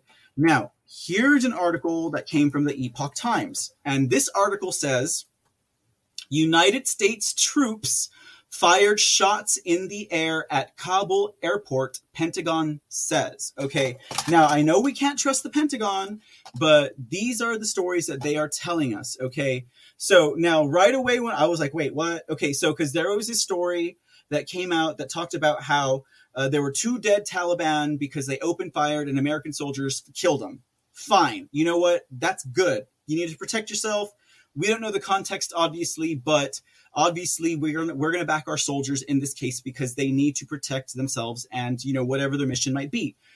But this made me think, this made me think about all of the stories that were being told about the Taliban opening fire on people trying to get into the airport, okay? Because like I said, I saw a video where they're at the airport and you hear gunshots, but no one's running, no one's crying, no one's in fear, no one's dying, right? Um, okay, so the article says, American troops fired shots at Kabul's airport in a bid to control crowds trying to enter the facility, the United States Department of Defense said on Wednesday. The shots were largely fired around gates being guarded by United States troops as evacuation flights take off and a mix of Americans and Afghans are processed into the facility. Um, and let me see here. Uh, let's see here. Uh, John Kirby, he's a spokesman for Pentagon. He says, I can't account for every bullet, but at least some of these were fired by United States personnel on the airport side of the perimeter as crowd control measures, as non-lethal warnings. Okay. Um, no shots were fired by American troops at Afghans or anybody else. I take that at their word, right? Okay, so they're like, you know, you shoot the gun in the air to clear out, you know, like you shoot the gun in the air to clear out and to get everyone back to crowd control, right? So I'm thinking we're hearing these gunshots and people are, report, you know, people are reporting this on Twitter as Taliban shooting people, right? And I'm like, okay, well, I mean, that could make sense right there. Um, but then uh, it goes on to say, Uh, none of these shots that were uh, none of these shots that we're aware of have anything to do with hostile intent or hostile activity, simply used as crowd control. It's our troops doing what they're trained to do, which is try to hold security at the airport and a semblance of order. And we have no indication that there were any casualties or injuries as a result of these shots being fired. That's what Kirby went on to say. Um, the, the report continued, a Taliban official told Reuters that the terrorist group was also firing shots in the air on Wednesday to try to control crowds outside the airport. Okay. So that right there is in, in direct conflict with the Gateway Pundit report. Gateway Pundit is saying uh, terrorists, Taliban are not working with the United States. But if the Taliban are trying to do crowd control on the outside of the airport and the United States military is doing crowd control on the inside of the airport, they might be working there, guys, together, right? And there were reports that the, United, the Taliban were, at the request of the United States military, trying to control the crowds outside the airport. And so if you see them punching someone off a wall trying to get to the airport, it's because they're trying to evacuate the American citizens first. These Afghans are freaking out. And again, guys, um, this is just a perspective. You know, don't take my word to the bank and don't think that I'm like a, I'm like a Durka Durka or anything like that. But like, I'm, you know, I'm just sick and tired of, of it's, it's, you know, it's the globalists and these treasonous bastards' fault that, uh, that we have gotten to this point to where we have to question our military. We have to question our media. We have to question the intentions of our politicians. Okay, I'm just doing my patriotic duty and I'm asking the question. Okay, that's what we do here at the C Report. We ask the question. Okay, so this does not mean that I've become an Islamicist. Okay, I'm not going to start wearing a burqa or a, a jihad. I don't know what the heck you call those things. All I'm saying is there's an, another perspective out there. And I think we should do our duty to kind of understand it. And you guys get it. I'm sure you get it, guys. Like, you you guys know. Anyways, okay. Enough about that, guys. We're off that subject. Uh, well, we got one more thing on that subject. Now, here's the thing that we should be afraid of, okay? Because now you have Afghan in the hands of the terror of the Taliban, and uh, you have America doing nothing about it, even though they have, you know, a few weeks to do it. I mean, that that supposedly is what was agreed upon. If it was not agreed upon, then I would like uh, President Biden to come up and be like, the Taliban said that we cannot come back in there. Did he say that? No. The Taliban said that they were going to uh, shut down ta- uh, Afghanistan immediately. Nope, that's not what that, that you know, President Biden didn't say that either. In fact, the Taliban are the only ones who have said anything about what's going to happen. The Taliban said you have until September eleventh. And yet, President Biden could not even confirm that.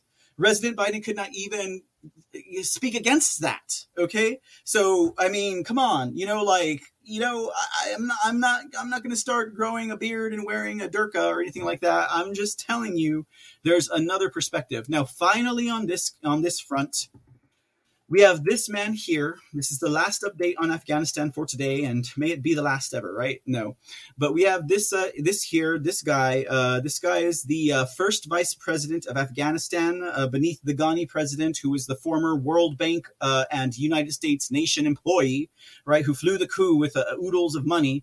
Uh, this guy, his name is uh, Amrullah Saleh. Amrullah Saleh. Okay, so now, now that Ghani has fled with his money, right, from Afghanistan, uh, this guy has decided to stay behind and has declared himself the leader of Afghanistan because as the first vice president, once uh, Ghani was gone, the president was gone, then it becomes his duty. This guy is starting to uh, is starting to join and unite forces against the Taliban Uh, it looks like it's happening in northern Afghanistan right now. But basically, guys, what we're looking at here in Afghanistan is another civil war. Okay, and that's the last thing that we want. Okay, but now I just wonder, guys, and there's nothing, there's nothing to this. There's nothing at all to this. There's no juice, no sauce, no receipts. But there, I'm sure that there there are obviously anti-Taliban forces throughout the country of Afghanistan. If you look at Jalalabad, right, they had a protest there today. In fact, one of the videos I saw today was from a protest in Jalalabad, and um, it was like Taliban massacre people in Jalalabad for protesting. And all it shows is people in the streets marching in a protest. No shots, no protests, no firing, no no shooting, no killing, no maiming, no violence. Just a stream of people protesting down the streets of Jalalabad, right? But but the news headline says, Uh, protesters, you know, arrested and beaten in Jalalabad, right? I mean, it makes no, I mean, there's no, they don't give you anything, guys. But anyway, so obviously there are anti-Taliban forces in Afghanistan. Obviously, after they had this installed government in, in Afghanistan by, you know, the globalists, Um, you know, they brought about uh, they brought about a uh, a democracy, a peaceful feeling that the residents of the country, natural born, were uh, you know appeased with. They were content because you know there's the, that's no longer Sharia law, and uh, and now we can go about our daily business, right? So naturally they would be afraid, and naturally you'll have some resistance forces. That's just the way that works, okay? But on the flip side of that, I speculatively wonder if any of the armed forces that we're sending in there, or any of the armed forces that any other countries who are globalist backed are sending in there, are going to support this man, Amrullah Saleh, in trying to defeat the Taliban. Just an idea I'm throwing out there. We don't really have to get too much into this story other than the fact that as per the Constitution of Afghanistan, in the absence, escape, resignation, or death of the president, the first vice president, uh, again, this one being Amrullah Saleh, um, uh, becomes the caretaker president of the country. Uh, he says, I'm currently inside my country and am the legitimate caretaker president, and I am reaching out to all leaders to secure their support and consensus. So uh, this story ain't over yet, and uh, it may it, we may it may not be as in, in depth as it has been these last reports here at the C Report. Moving forward, um, we might just say there's a civil war. They're killing each other. We'll get back to you when we know who wins. Because at this point, what else can we say? All right, ladies and gentlemen, let's real quick turn our attention over to the one, the only General Michael Flynn um, and his interview with John Solomon on John Solomon Reports. Uh, this is just going to be the last caveat of perspective that we'll be presenting to you all tonight on Afghanistan. And that is from a man who has experience in the Middle East and in Afghanistan. He spent, like, I think five or six years in Afghanistan. He knows what he's talking about. And of course, having been involved in state affairs and international affairs, the man knows what he's talking about. So uh, in case you guys haven't gotten to hear it, we'll play that for you now. Uh, this is General Flynn speaking with John Solomon on John Solomon Reports. Journalism work, somebody who served this country with extraordinary honor, including worrying about Afghanistan and Iraq and the war against terror. Joining us right now, the one and only General Mike Flynn. General, welcome back to the show. Oh, thanks for having me, John. I appreciate everything that you're doing to continue to get the truth out there. And you're uh, really, really awesome oh, journalistic talent, and through uh, Just the News. So thanks for what you're doing. Well, you, you serve this country with such distinction, and figuring out the war against insurgency and terrorism was such an important mm-hmm. part of what you did. When you've watched the last seven to nine days in Afghanistan, what has run through your mind as you've watched the American superiority collapse, and we're made a mockery in the world, and we can't even get our own people out? There's still ten thousand people on the ground we haven't gotten out. Yeah. I mean, it's, number one, this was all avoidable. It was so avoidable, and it was all well known. This is not something that suddenly snuck up on us. It might have snuck up on Joe Biden uh, and maybe some of our senior military leaders.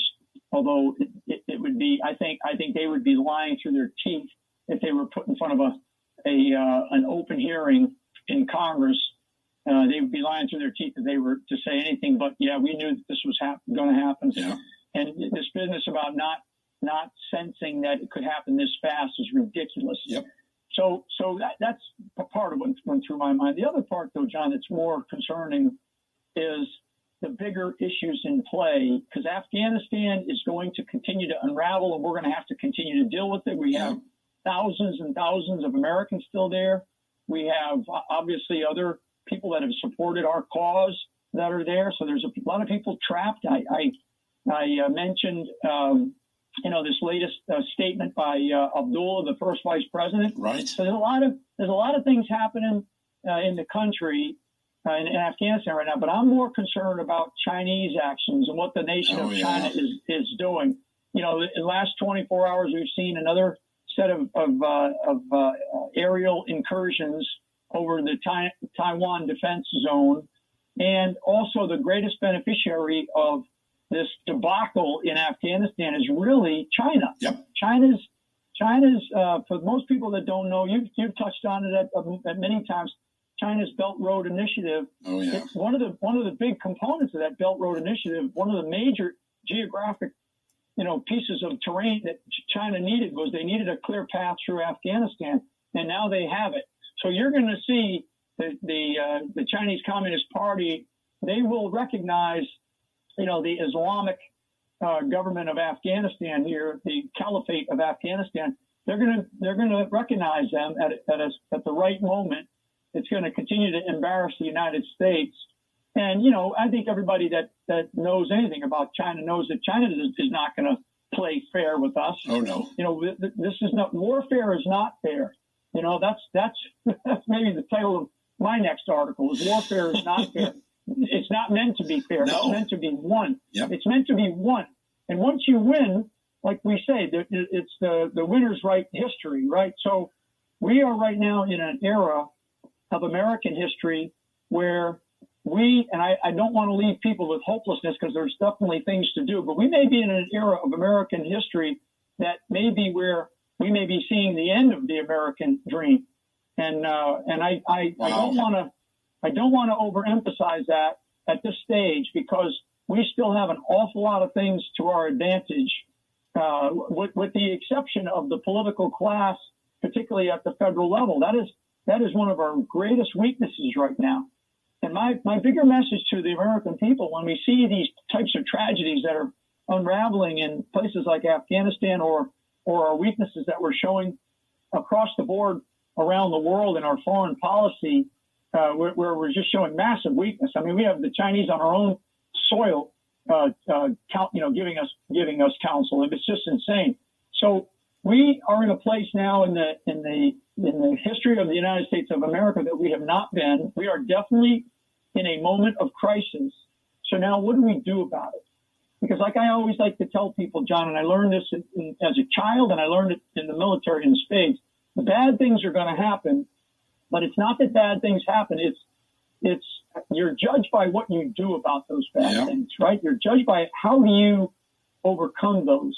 And to me, I think that America can, I believe strongly that America can overcome much of what it is that we're facing, but we've got to get, we've got to get the people of this country fired up to the point where people are no longer taking for granted everything that we have, right? We cannot take for granted any of the freedoms. People that are like my age, and I'm, I'm about, I'm going to turn sixty-three this year.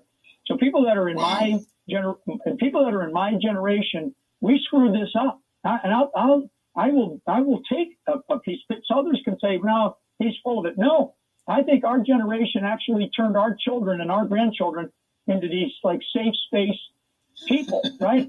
Young people. And, safe spacers and, uh, and snowflakers. Yeah, that's what I mean. That my father, yeah, my father, my father and mother. I mean, my father is a World War Two, Korea War generation guy, and they they worked their tails off. My father retired as a sergeant from the Army.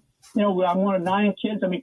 We were we were given the, the ethos of hard work, treat others like they like to be treated, be a lifelong learner, and get out there and, and, and you know and do the best that you can with the God-given talents that you have. This country right now, my particularly my generation, had better wake up and get back involved in their communities.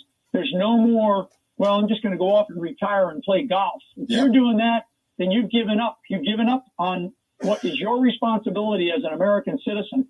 And I think that the people that that need to get involved in the local school boards, in the local communities, in in in, in local politics, and even even those that have some leadership skill from the past, or maybe still demonstrate a leadership skill. Maybe you have a pastor. Maybe you have somebody sitting in the pew that you go, well, I'd really like to see he or she do something for the, for our community. I mean, we need to start encouraging each other to do that, because otherwise we're going to have tyranny, and we're going to we're going to find ourselves in a state of anarchy in a country like in a country that gets overtaken by tyranny. And that's that's the sort of this, that's the discussion that is taking place at many Uh, dinner tables and in many bars and in many, you know, places around the, the country today, that people feel like our constitutional rights are being taken from us. So when we look at Afghanistan, to take it back to what's happening uh, overseas, this is not just about the failure and the, and the, basically the deceit of ourselves lying to each other and lying about our, what we've been able to do for the for the uh, people of Afghanistan, or for the military of Afghanistan. You know, I listened to Biden's speech last night. I thought it was pathetic.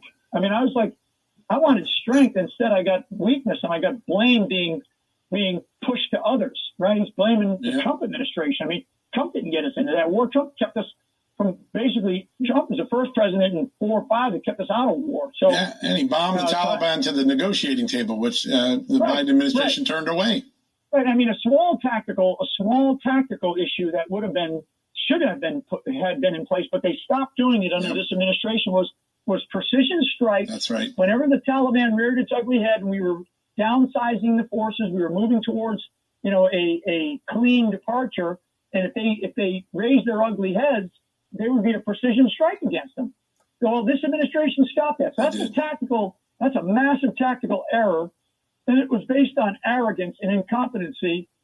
And frankly, they didn't even bother to talk to the American people about that. That's, that's part of the problem. So, so that aside, we are in an era right now where the American people, my, particularly my generation, is the one that I'm, you know, and these are Democrats, Republicans. I, I call myself a, a J F K Democrat. Hell, when I was working, you know, helping, helping Trump win the last, uh, in twenty sixteen, and then went into the White House, I went into the White House as a Democrat.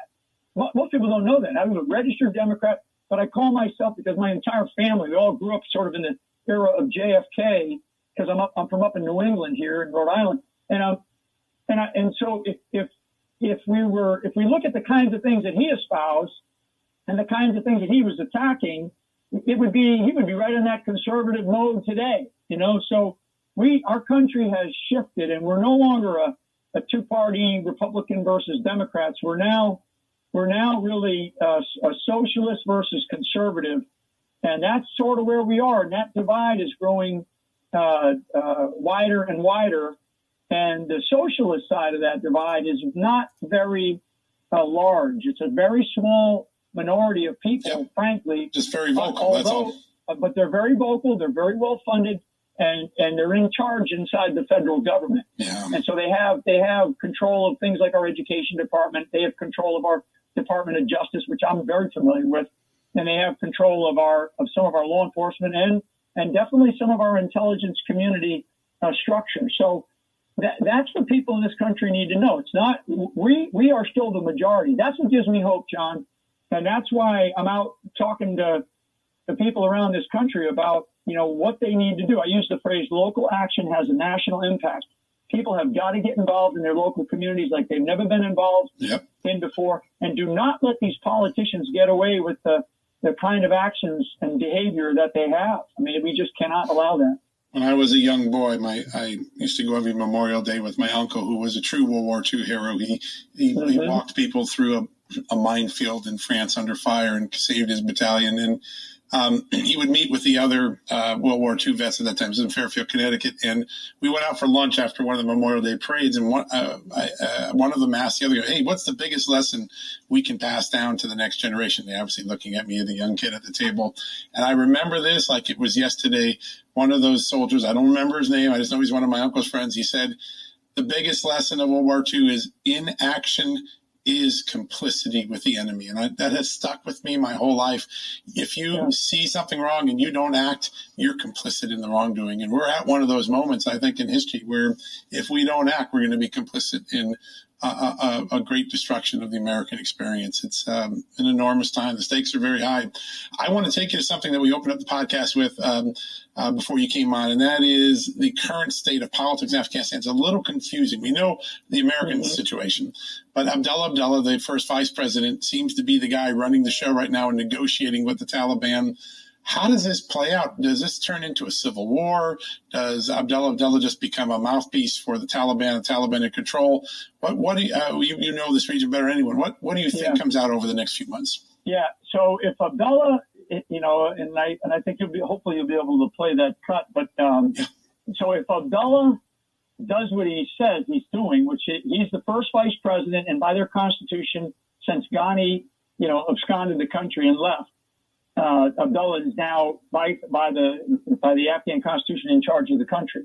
So I think what he's going to do is he's going to sequester himself somewhere in the country, right. you know, and, and there, there are some capable forces in Afghanistan, and they're primarily the special operations forces that have been trained, and they are very good. And, and I know some of these guys, and I know that I certainly know their commanders.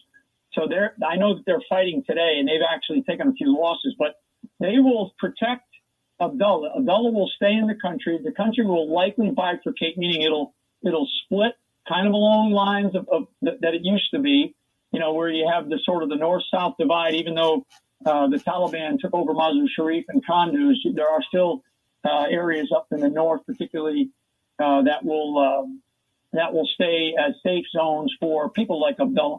Right. So he will he will put demands now out to the American uh, to the to America. And to the international community to say, hey, look, you know, we had agreements, we had, we had responsibilities, and I'm still in charge, and we need to protect many of these people. We don't want thousands and thousands and thousands of refugees to depart Afghanistan and go off into the northern stands or go off to America or go off to Europe.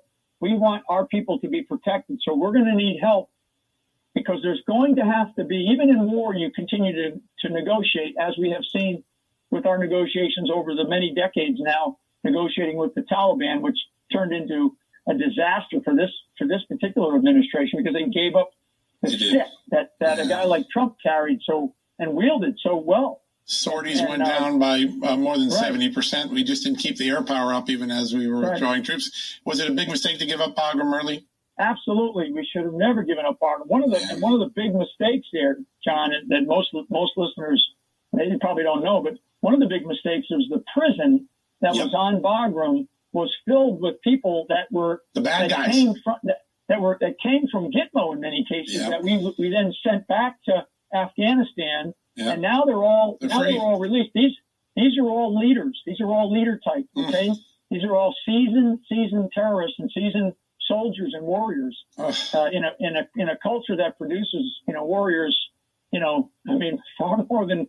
Than, uh, than what than what people uh, you know actually know. Yeah. So so that prison being released, being opened up, and all those those guys back on the on the battlefield now, so to speak, gives them another uh, another capability that they did not have while we continue to maintain Bagram. So yeah, we should have kept Bagram, and and should have continued to protect Kabul International, particularly the military side of it. And yep. and uh, frankly, you, everybody has seen the the C seventeen Starlets yeah. now there.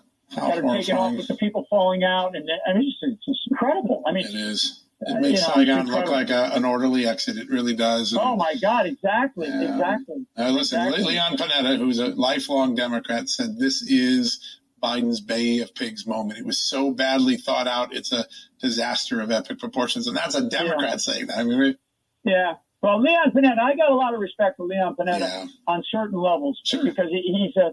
You know, I do believe that Leon Panetta is not a left-leaning socialist. No, I really, I, no. I, I don't believe that he is that. But, but Leon level. Panetta needs, but Leon need, Leon needs to step up and, and start to talk about the direction that the country's taking, yeah. where we're where we're we're ripping apart the constitutional rights right out of people's lives. Yeah. And so, guys like Leon Panetta, you know, he, if he's listening, he's got a voice out there in the Demo- within the Democratic Party, and he needs to get that party back to the track that it was on. We can fight and debate you know, the, the ideas between liberalism and conservatism all day long. But when we're talking about socialists and Marxists and communism in this country, like we've never seen before, guys like Leon Panetta need to need to speak up. Yeah, no, they can be powerful voices at the end of their careers, and uh, and uh, it's going to take every. This is a moment where people have to put party aside and put country first, and we'll see if we can do yeah. that.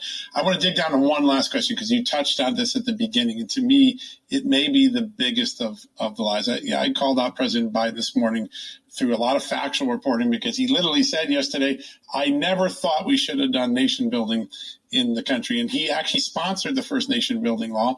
He actually called for a Marshall Plan, and he criticized Republicans at the time who thought nation building was bad. So one statement he made yesterday, demonstrably false. But there's another one that happened about three or four months ago that I call the sugar pill moment of this. He stood in front of the cameras, and then General Milley, when he wasn't talking about white privilege, reiterated this a couple days later. I have full confidence that the Afghan army and its three hundred thousand are well trained and will be able to hold off the seventy-five thousand force of the Taliban. At the moment he said that, when I look through the SIGAR reports, just going through the Special Inspector General, not having access to classified information, SIGAR said, listen, the Afghan army is so bad they can't even fuel their own uh, trucks right. They they lose fuel. They can't do it right. They're sloppy. Uh, they, they basically are the equivalent of a, a girl's lemonade stand trying to fight the Taliban. There were all of these warnings at the SIGAR, including in July, right as President was saying this. Yeah. When the President looked at the American people and said that, was he lying to the American people? Did he or should he have known that this force was never going to withstand the Taliban? Of course, he not not should have known. He knew. He knew. And I, and I, because you mentioned SIGAR, the the yeah, I G uh, Salco, of right? Afghan Reconstruction's right. You know, go pull mine, pull my uh, my interview that they did, which is now public. It came out through a FOIA request while I was being persecuted by the right. Department of Justice, and it got it got quashed because of because it was a really positive thing from my standpoint as right. to what I was when they were, you know, all these all this noise about what I was doing. Pull pull my my file and my SIGAR report that I provided, and it says exactly the same. It's just it's sad. I'm sad because I was asked to come in to to basically give my assessment, and I've been giving assessments for years on Afghanistan. Yep. I spent you five. Had. Five years of my life over there. So I I, I, I know this. Yeah. And so, yes, so it's not he should have known. He knew, as well as our other uh, military leaders. And yet all along, every every every general, I'm one of them. I mean, I, you know, we all sort of kept saying, you know, it's it's it's okay. It's okay. Things are things are just fine. They're going to be fine. And I'll pull that SIGAR report that was FOIA'd and uh, I sure and, will. And post it if you don't mind, or I'll send it. I'll, I'll send no, it I'll dig it right up. You don't have to do the work. I'll yeah, find that in five yeah. minutes, and yeah, we're going to write mean, this tonight. Yeah, I mean, pull up, pull it up, and, and you'll pull. You can pull quotes right out of it. Yeah. It's unbelievable. We have always known this. We've always known this, and the, the challenge is, is that you know. And I'll I'll shut up on, on, on this remark. We are still in Europe, okay? So after World War Two, yeah. one of the things my father my father was involved in training military police uh, after the war ended. He stayed in a place called Oberammergau at a joint German uh, um, U S uh, military police training academy, so we can train police, right? We can train like because that's what you want more of. You want good police instead of instead of a you know a big army, right? right. So so one of the we're, and we're still in Europe after however many years, seventy-five, eighty so, years, yeah. I mean, we're still yeah. in Europe. So there is a reason why you have to stay for a, a long time with certain things, with certain things. I mean, in hindsight, you know, being twenty twenty, when should we have left Afghanistan? When when President Hamid Karzai was elected in two thousand four, yep. not in two thousand two, because two thousand two was very dangerous. Yeah, there was still a lot of Taliban on the ground. Yep. But when Karzai was elected in two thousand four, the Taliban had, had left the country. They were, they were really beaten up pretty badly. Karzai was elected. We should have left then and said, the Karzai, here, look, we'll dump in, you know, a couple of billion dollars a year to your to your coffers. You guys have these responsibilities. We will come in periodically and do some training with you, but that's it. It's your responsibility. It's your baby. Instead, what we did was we doubled and tripled down because we were in this mess yeah. called Iraq at the time, which is which today. And I and I think Trump would, would agree with me. In fact, I think he said it. Probably one of the biggest strategic mistakes we ever made was going into Iraq. Yeah. So. Anyway, it's on. You know, I sat on. with uh, George H W Bush back in two thousand eleven, and he was mm-hmm. reflecting on his son's own leadership. And of course, he loved his son W and Jeb very much. But he said to me, as an elder statesman, going into Iraq was the wrong thing. We should we should have finished the mission in Afghanistan and uh, made a more calculated decision. And, and that's him talking about his own son's president presidential decisions. Pretty remarkable oh. moment in my career, remembering that. Um, General, this is such amazing stuff, and and uh, I think the next few weeks are going to be so tenuous. Uh, what decisions we make could have a domino effect and years of impact. Yeah. I'd love to get you back on real soon because there's no one that understands the country as well as you do. Yeah. The other thing, and I'll leave it with this, there's a, another uh, report that I wrote in two thousand nine. That's right. Uh, called Fixing Intel in Afghanistan. Actually, yep. you know, stick that on, on your website, and people can pull that down and, and take a read through that. It's yeah, that created a lot of shockwaves because a lot of the people in the intelligence community didn't like the, the, the no. being called out for what was literally big failures, particularly in humans. Right, right. And so I mentioned that, John, just because it's worth reading again. People need to read it to say, Jesus, what what have we been doing for the last two decades, twenty yeah. years? Incredible, and just incredible. I, I feel so sorry, so sad, and sad, more than sorry, for you know the lives that have been lost and the tragedy that has been, you know, you know, sort of beholden to yep. uh, not just not just uh, Afghanistan, but all of the American servicemen and women who have served and and and suffered, and those uh, families who have lost loved ones, uh, who have given the ultimate, you know, ultimate measure of devotion to our nation, who, who have lost their lives. I mean, it, you know, you, the question is, is it worth it? I, I, I can't answer that right now, John, I, I, because I'm, I'm sort of, I'm, yeah, I'm so, I have such a, a level of anxiety about that issue because I've seen guys who have gotten killed, and I've, and I've uh, gone to funerals, I've gone to memorial services, I've gone to ramp, what they call ramp service, ramp side ceremonies, uh, you know, in combat, and, and uh, Jesus, I just, I'm at a loss for words, but I just know that that those people deserve our prayers and our thanks.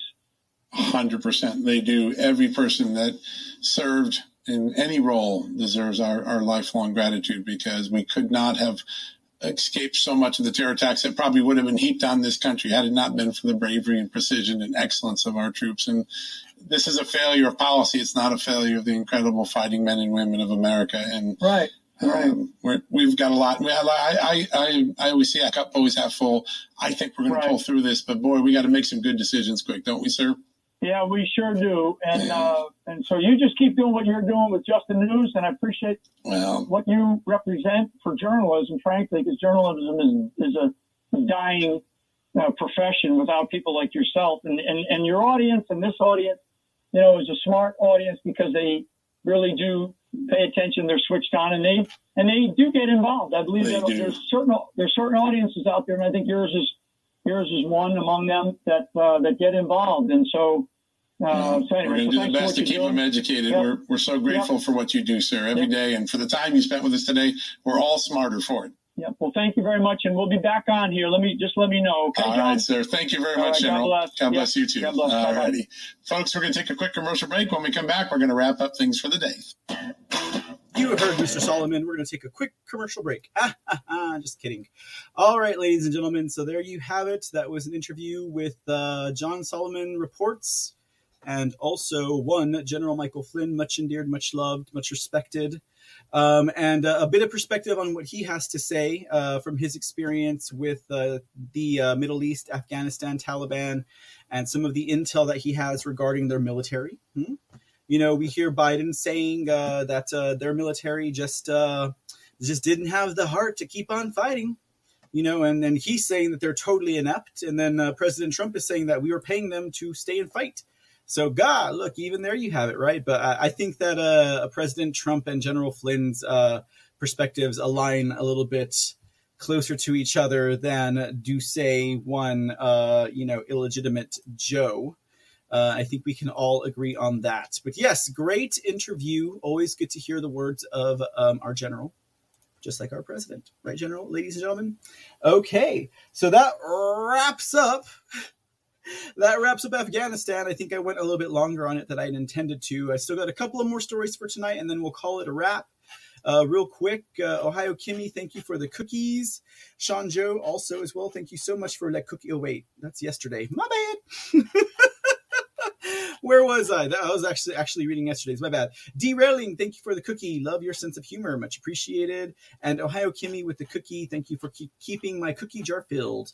Thank you, ladies and gentlemen. Yeah, there's a lot. I mean, a lot to consider, guys. I was like, uh, reviewing some of the chat. You know, I mean, we, we won't quite touch into the burkas and G-string question. But, you know, there's just all those perspectives out there, guys. Oh, thank you, Ohio Kimmy, again, for the cookie. All those perspectives out there. Um, and, you know, uh, I, I guess if you're talking about, like, Islam, you know, and that that even though it's, I guess it's the same base, but a different way of belief when you're talking about something like Sharia. You know, I mean, people look at uh, people look at various religions and they think they're crazy, you know, and they think that they're a prudent or whatever. Um, but I mean, as long as you're not killing people or violating human rights, um, I guess I could understand. But then again, I'm not from that side of the world, and I wouldn't want to have to wear a mask over my face. Oh, look at us now, right? I would not want to have to wear a mask over my face for the rest of my life, um, or a cover or a hood. Uh, but that's just saying, you know, like, uh, that's just kind of the way it is there, guys. Um, but anyways, we're not going to get off into that. That's like, that's like what a theological discussion. We're not about to have a theological discussion tonight, guys. We already spent enough time in the Middle East for tonight. Uh, we spent so much time on the other side of the world today. It's like, why even have an international port? Ha ha, just kidding. We're still going to do it. Country Gal on the Sea gifting a can. Thank you much, sweetie. Uh, toast to all who gave the ultimate sacrifice. Bless your souls and God bless. Bless. Yes, exactly. Um, uh, to those who have fought uh, for our country. And, you know, there was uh, there was an interesting comment there. Also, I think it was by Shepherding Shepherd, uh, who had said, uh, how many of the people who are trying to flee are deep state operatives? I mean, they're Americans, but they're deep state operatives. Now, does that mean that they're worth any less? I mean, va- value of life speaking? No. I mean, whenever I, I saw that story about the, the reporter who was getting stomped on by the Taliban, I thought, I mean, well, hey, wouldn't you want that to happen to Anderson Cooper? Uh, wouldn't you want that to happen, you know, to like uh, all these other yaboos out there? So, I mean, but yeah, but for the value of life, obviously, but definitely for those defending us and protecting us for sure. Um, Just V, thank you for the can. Uh, thanks for the interview. You're most welcome. And the spe- hey, speak, what's up? When'd you get into the, uh, when'd you get into the fray? Speaking of uh, easy gifting the cookie, here's another cookie, my brother. And add that to the jar. Regards from the bartender. As long as it is an alcohol-infused cookie, we're solid. All right, guys, let's go ahead and get into our final stories for tonight. It's going to take us away from the perils of Afghanistan and the confusedness, and take us right into the confusing uh, annoyance of what? Critical race theory. Okay, so uh, the stories I'm going to present, uh, one's kind of a win, all right? So it's a good thing. And the other one's kind of like, it's it's another perspective type of story. Merkers, thank you for the can, sweetie. Appreciate you. All right, so uh, let's talk a little bit about this real quick. Uh, what do we got here? We have the uh, state of Alabama, in fact, ladies and gentlemen. The Alabama Board of Education, to be specific, has banned, banned, banned, banned. They forbid the teaching of critical race theory. So it looks like we have a win here, right? A win from Alabama. The nine-member Alabama Board of Education, which is an elected execute, ex- executive agency, determined that education policy for the state's kindergarten through twelve schools, Um, that Alabama Governor Kay Ivey is also a, a president of that board, has decided that the teaching of critical race theory is not to be accepted within their public school systems. So that is a very good thing indeed. Hooray! At least we can get one communist Marxist theorem out of one state, right? Uh, now, aside from uh, uh, K- uh, Governor Kay Ivey, now I've heard Governor Ivey is uh, is uh, a rhino, so you know I'm glad that she's uh, she's not dropping trowel on this uh, subject in particular, um, but that she's actually you know backing it up. Uh, the resolution is titled "The Preservation of Intellectual Freedom and Non-Discrimination in Alabama's Public Schools." And uh, it goes on to state, the Alabama State Board of Education believes that all individuals are endowed with equal, un- in- inalienable rights without respect to race or sex. Concepts that impulse fault, blame, a tendency to oppress others, or the need to feel guilt or anguish to persons solely because of their race or sex violate the premises of individual rights, equal opportunity, and individual merit. Um, such concepts have no place in Alabama's public educational system. Uh, so that's a big hurrah right there. The article continues. The measure adds that the board will not support any K through twelve public education resources or standards intended to indoctrinate students in social, political ideologies that promote one race or sex above another. Now, on August twelfth, the board approved a resolution by a seven to two vote that forbids the teaching of material that would indoctrinate students in social or political ideologies that promote one race or sex above another. The resolution was approved along all party lines. All seven Republicans on the board voted for it, while the board's two Democrats, you might have guessed it, voted against it. Alongside the resolution, the board approved an administrative rule that would permit action to be taken against teachers who contravene the policy.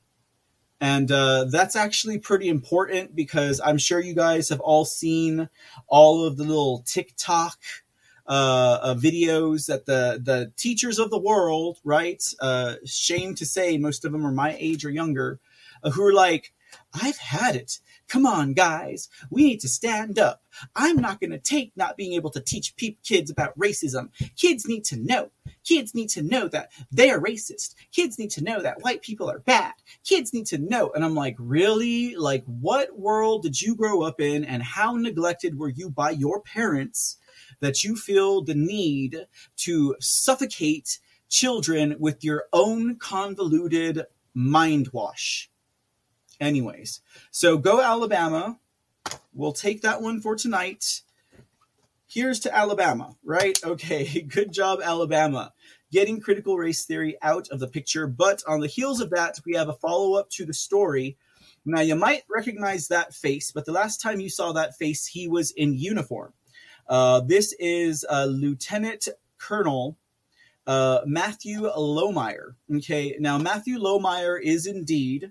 Uh, the lieutenant colonel who served as a member of Space Force, right? This guy was up in that Space Force program, and uh, he was dismissed from his position uh, for speaking out against Marxism. Now, you guys remember that story? You know, he uh, he made a big deal. He he called out his representative, uh, well, his uh, his uh, uh, hi- his uh, higher ups, right? He called out his bosses, and he told them, "Look." Like, uh, this is Marxist, this is communist, you know, I'm not standing for it, right? And uh, they effectively removed him from his post, okay?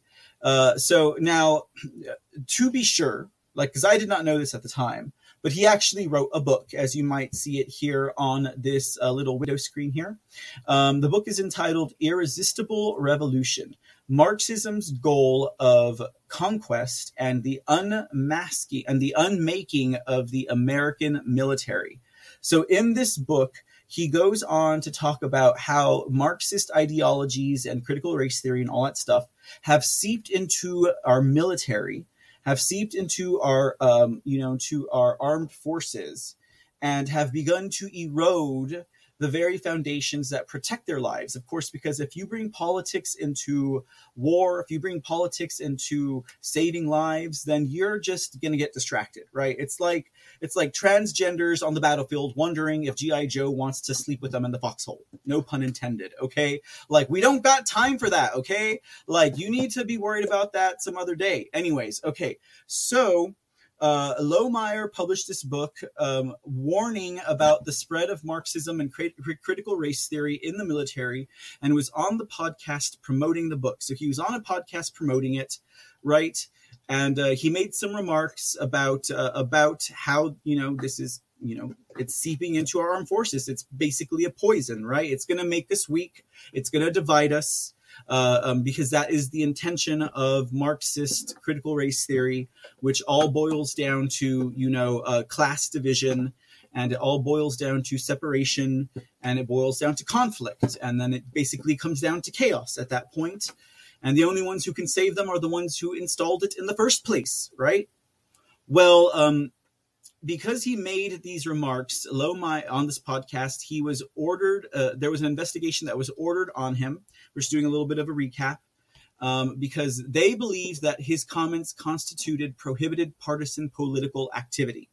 So because this guy is saying that communism is against everything that America stands for, and it's against the American way of life, it's against the Constitution, it's against our founding fathers, it's against everything that is the fabric of the foundation of this country, his leaders told him that he was engaging in partisan political activity. It's such a shame. It's such a crying shame. Um, as of this report, it has been confirmed that uh, he will he will serve his last day on September first. Uh, so he was not court-martialed. Uh, he was not dishonorably, uh, dishonorably discharged. Um, I believe the agreement here is that he will be honorably discharged, but he will not have a retirement. Um, but he will, he will in fact, uh, be no longer in service as of the first of September. Now, uh, Lieutenant General Stephen Whiting, the Space Operations Command commander, relieved Lohmeyer of his command of a squadron in May of this year due to a loss of trust and confidence in his ability to lead, the Space Force said at that time. Um, so uh, Lohmeyer, you know, basically, um, and actually, guys, uh, as per a treat, I do have a little bit of an interview here with uh, this um, this former, well, current, but soon-to-be former Lieutenant Colonel Lohmeyer, uh, where he talks about critical race theory coming into the armed services and also tells a little bit about his story um, because, you know, he went through the chain of command. He did everything that he could and nothing was being taken care of. And in the end, uh, they just decided to separate from him.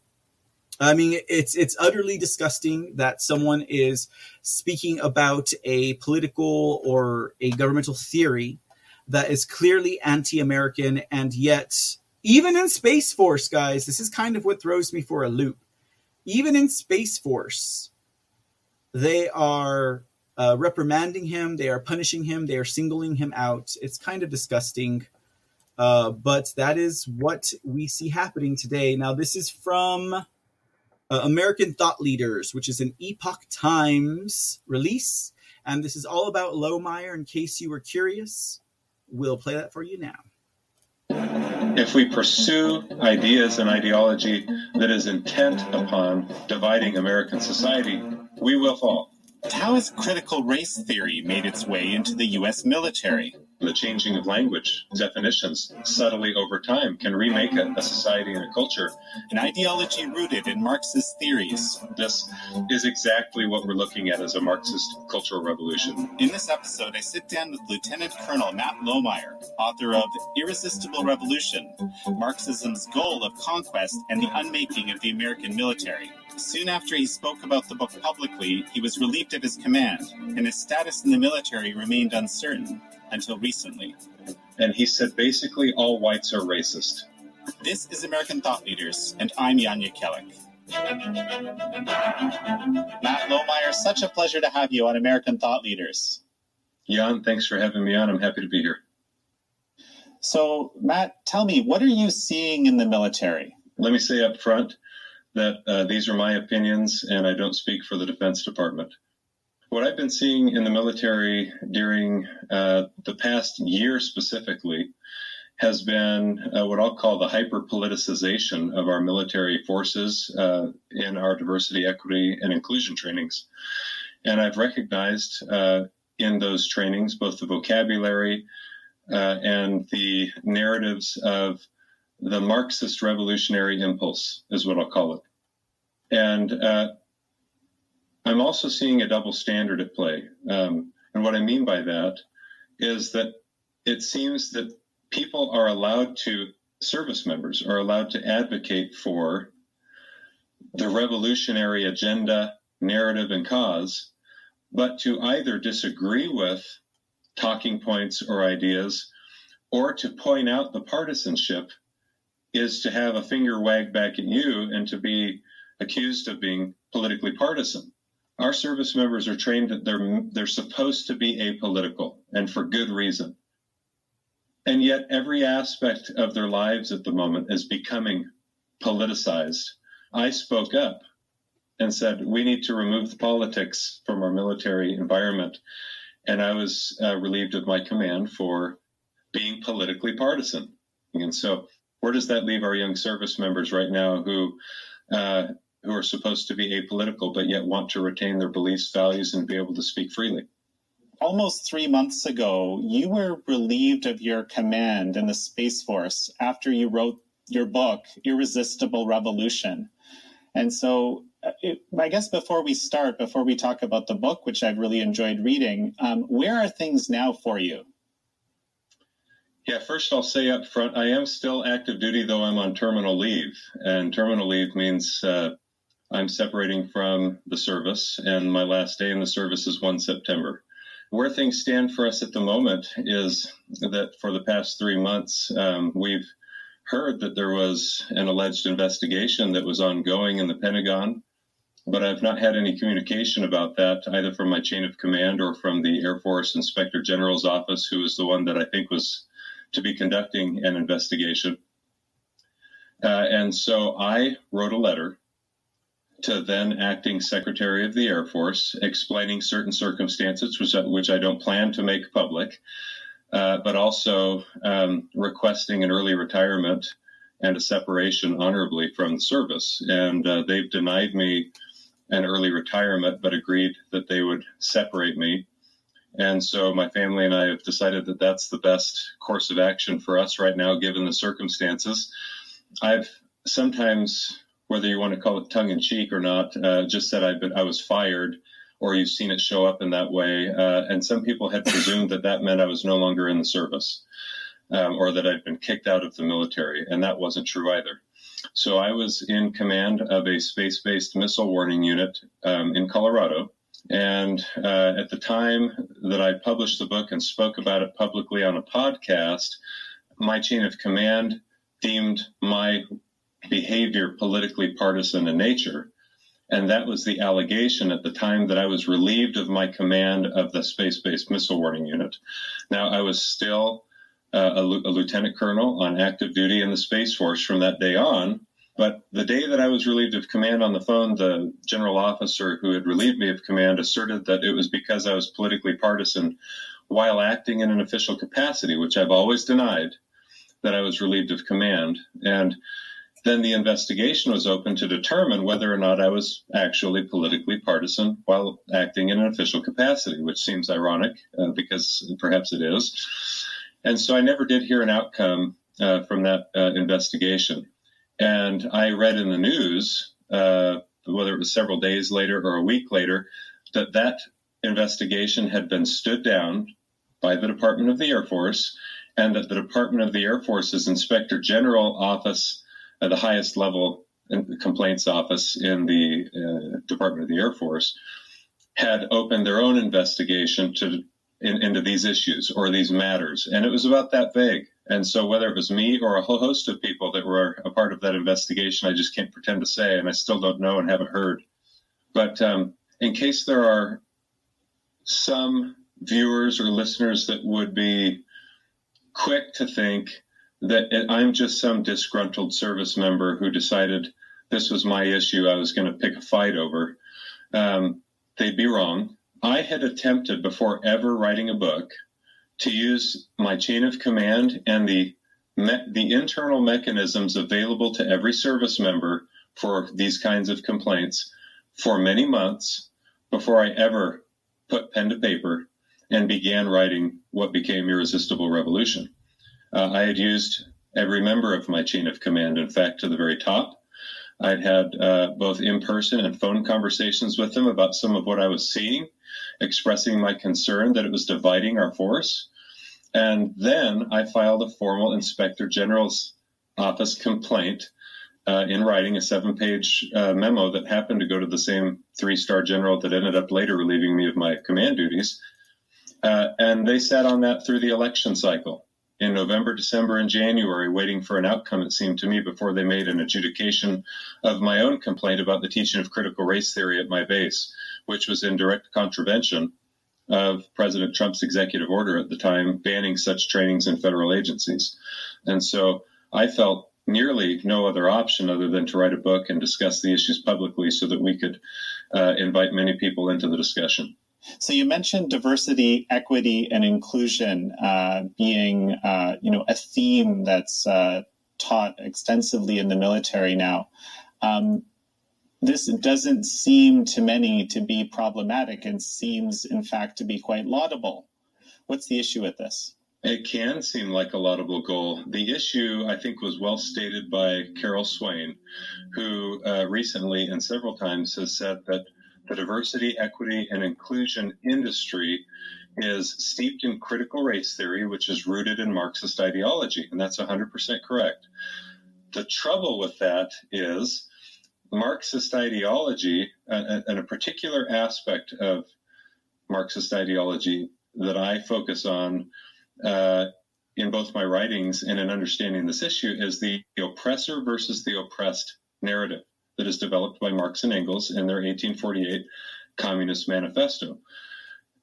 When you start to lump people either into economic class stratifications or into race identity groups and insist that one group, by virtue of their identity, is is inherently an oppressor, and in our race dialogue discussions, that is the white group, and in uh, and another group, based on their racial identity, is an oppressed and victimized group of people, then you start to breed division and animosity among and between those groups of people and breed distrust.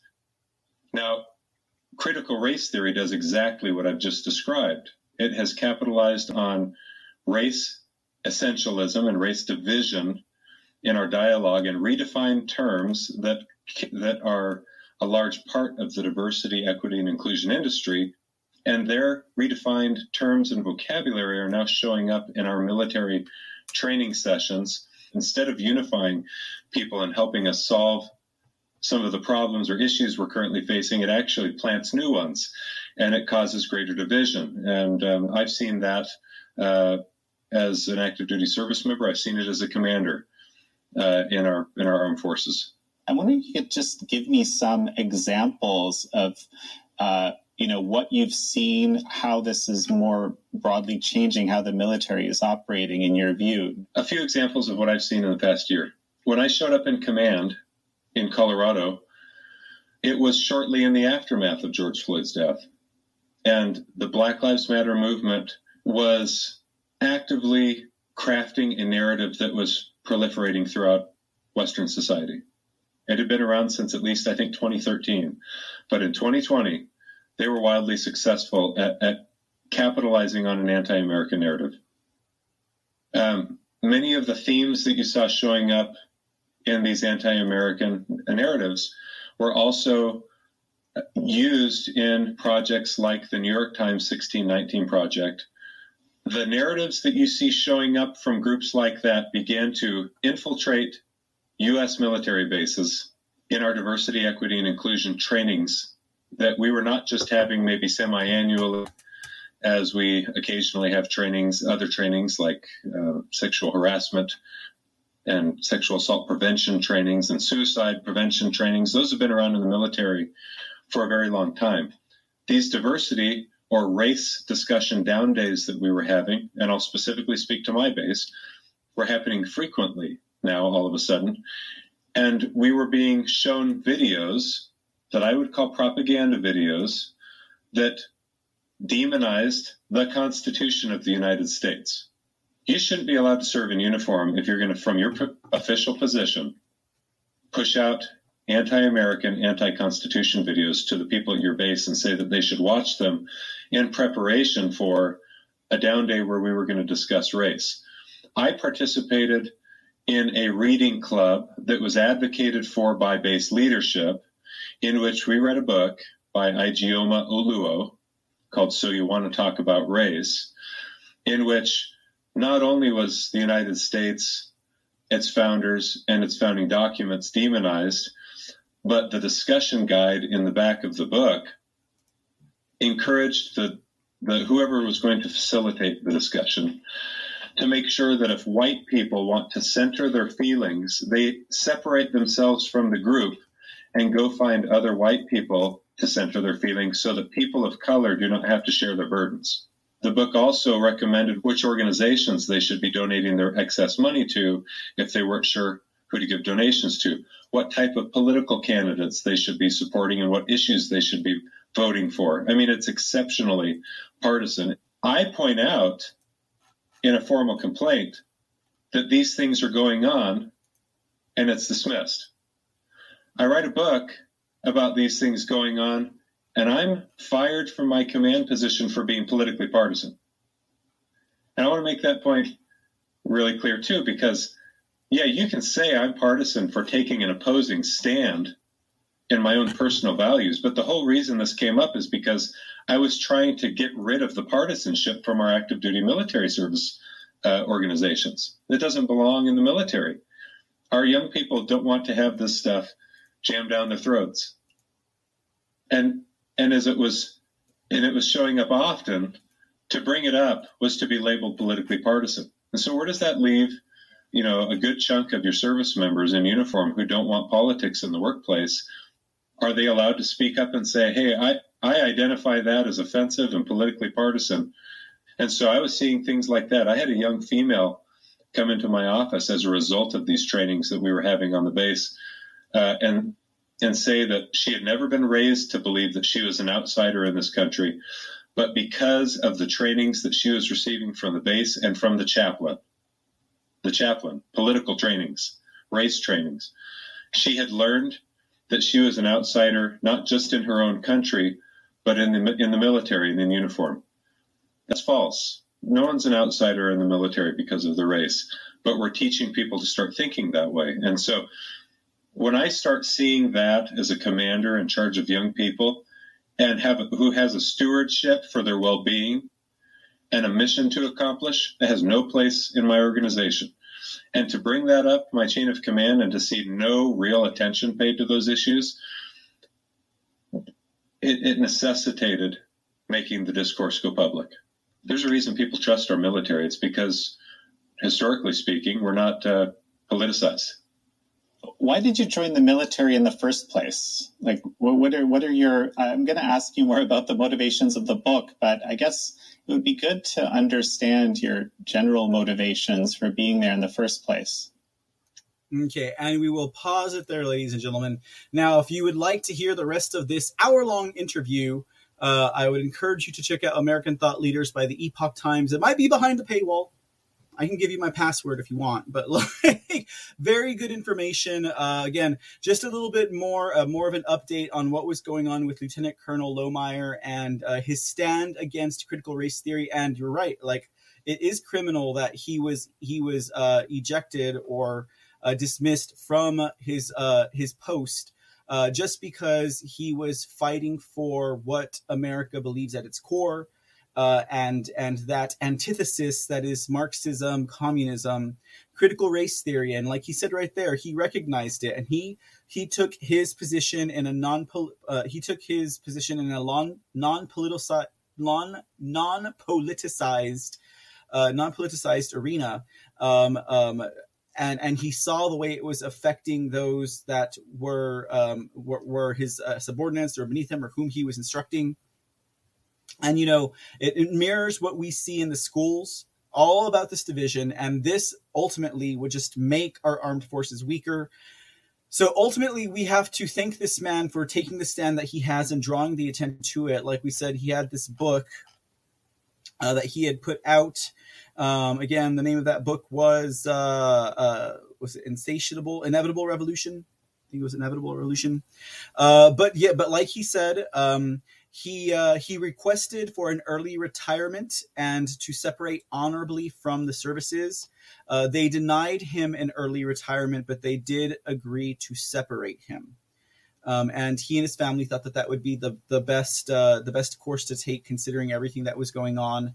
Um, he does have plans to accept public speaking engagements and also offer consulting services. There's no telling what else this this uh, uh, this um, former lieutenant colonel will do. Uh, I mean, who knows? You might see him running for office someday. Um, he's also received a slew of invitations to various events and conferences uh, to do that. And, you know, and, and so like uh, this whole critical race theory thing, you heard how he mentioned the sixteen nineteen Project. Um, and if you guys, if you guys recall, or if you know uh, about the whole sixteen nineteen Project, starting from the New York Times article that came out of this, what was this, uh, this academic by the name of Nicole Hannah-Jones. Y'all know who Nicole Hannah-Jones is? This is her right here. That's Nicole Hannah-Jones. Uh, if you ask me, guys, I always kind of thought she looked like Pennywise. Like, to me, she looks like Pennywise. Look at, look at this one. Pennywise, like, yeah. But I guess you see it more with the red hair, right? You see it more with that, that red hair and that white face. What is going on with this picture? Okay. Where's that? This one. Yeah, Pennywise. Pennywise the Clown. Pennywise the Clown wrote about critical race theory and taught everyone how to be weak and racist in the United States of America, and uh, how to uh, how to espouse Marxist and communist ideas so as to create division and chaos within a society, so that the globalists could then take over it and trample on the people with an iron boot for all and ever and into eternity. I'm sorry, Miss uh, Nicole Hannah-Jones. But uh, we are Americans, and that we do not believe and will not put up with, period.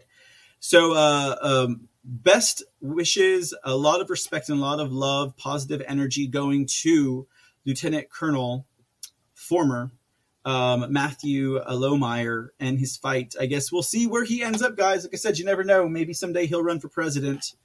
Uh, but we'll see how that ends up in the end, as they say.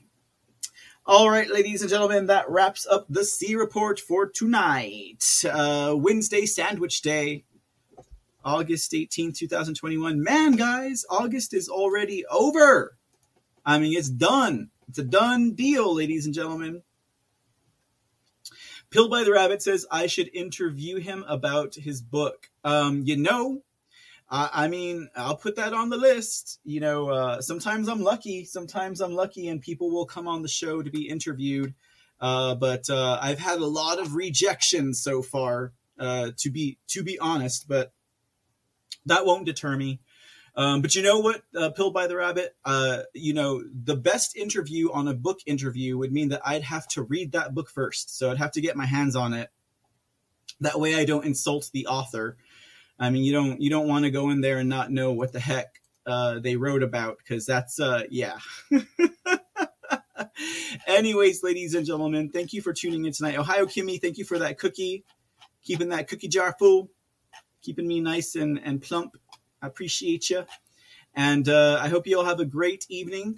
We will be back mañana, that is tomorrow, same place, same time, seven thirty p.m. Uh, Texas time. eight thirty p.m. Trump time, five thirty p.m. West Coast time. Uh, but until then, ladies and gentlemen, I hope you guys have a great night.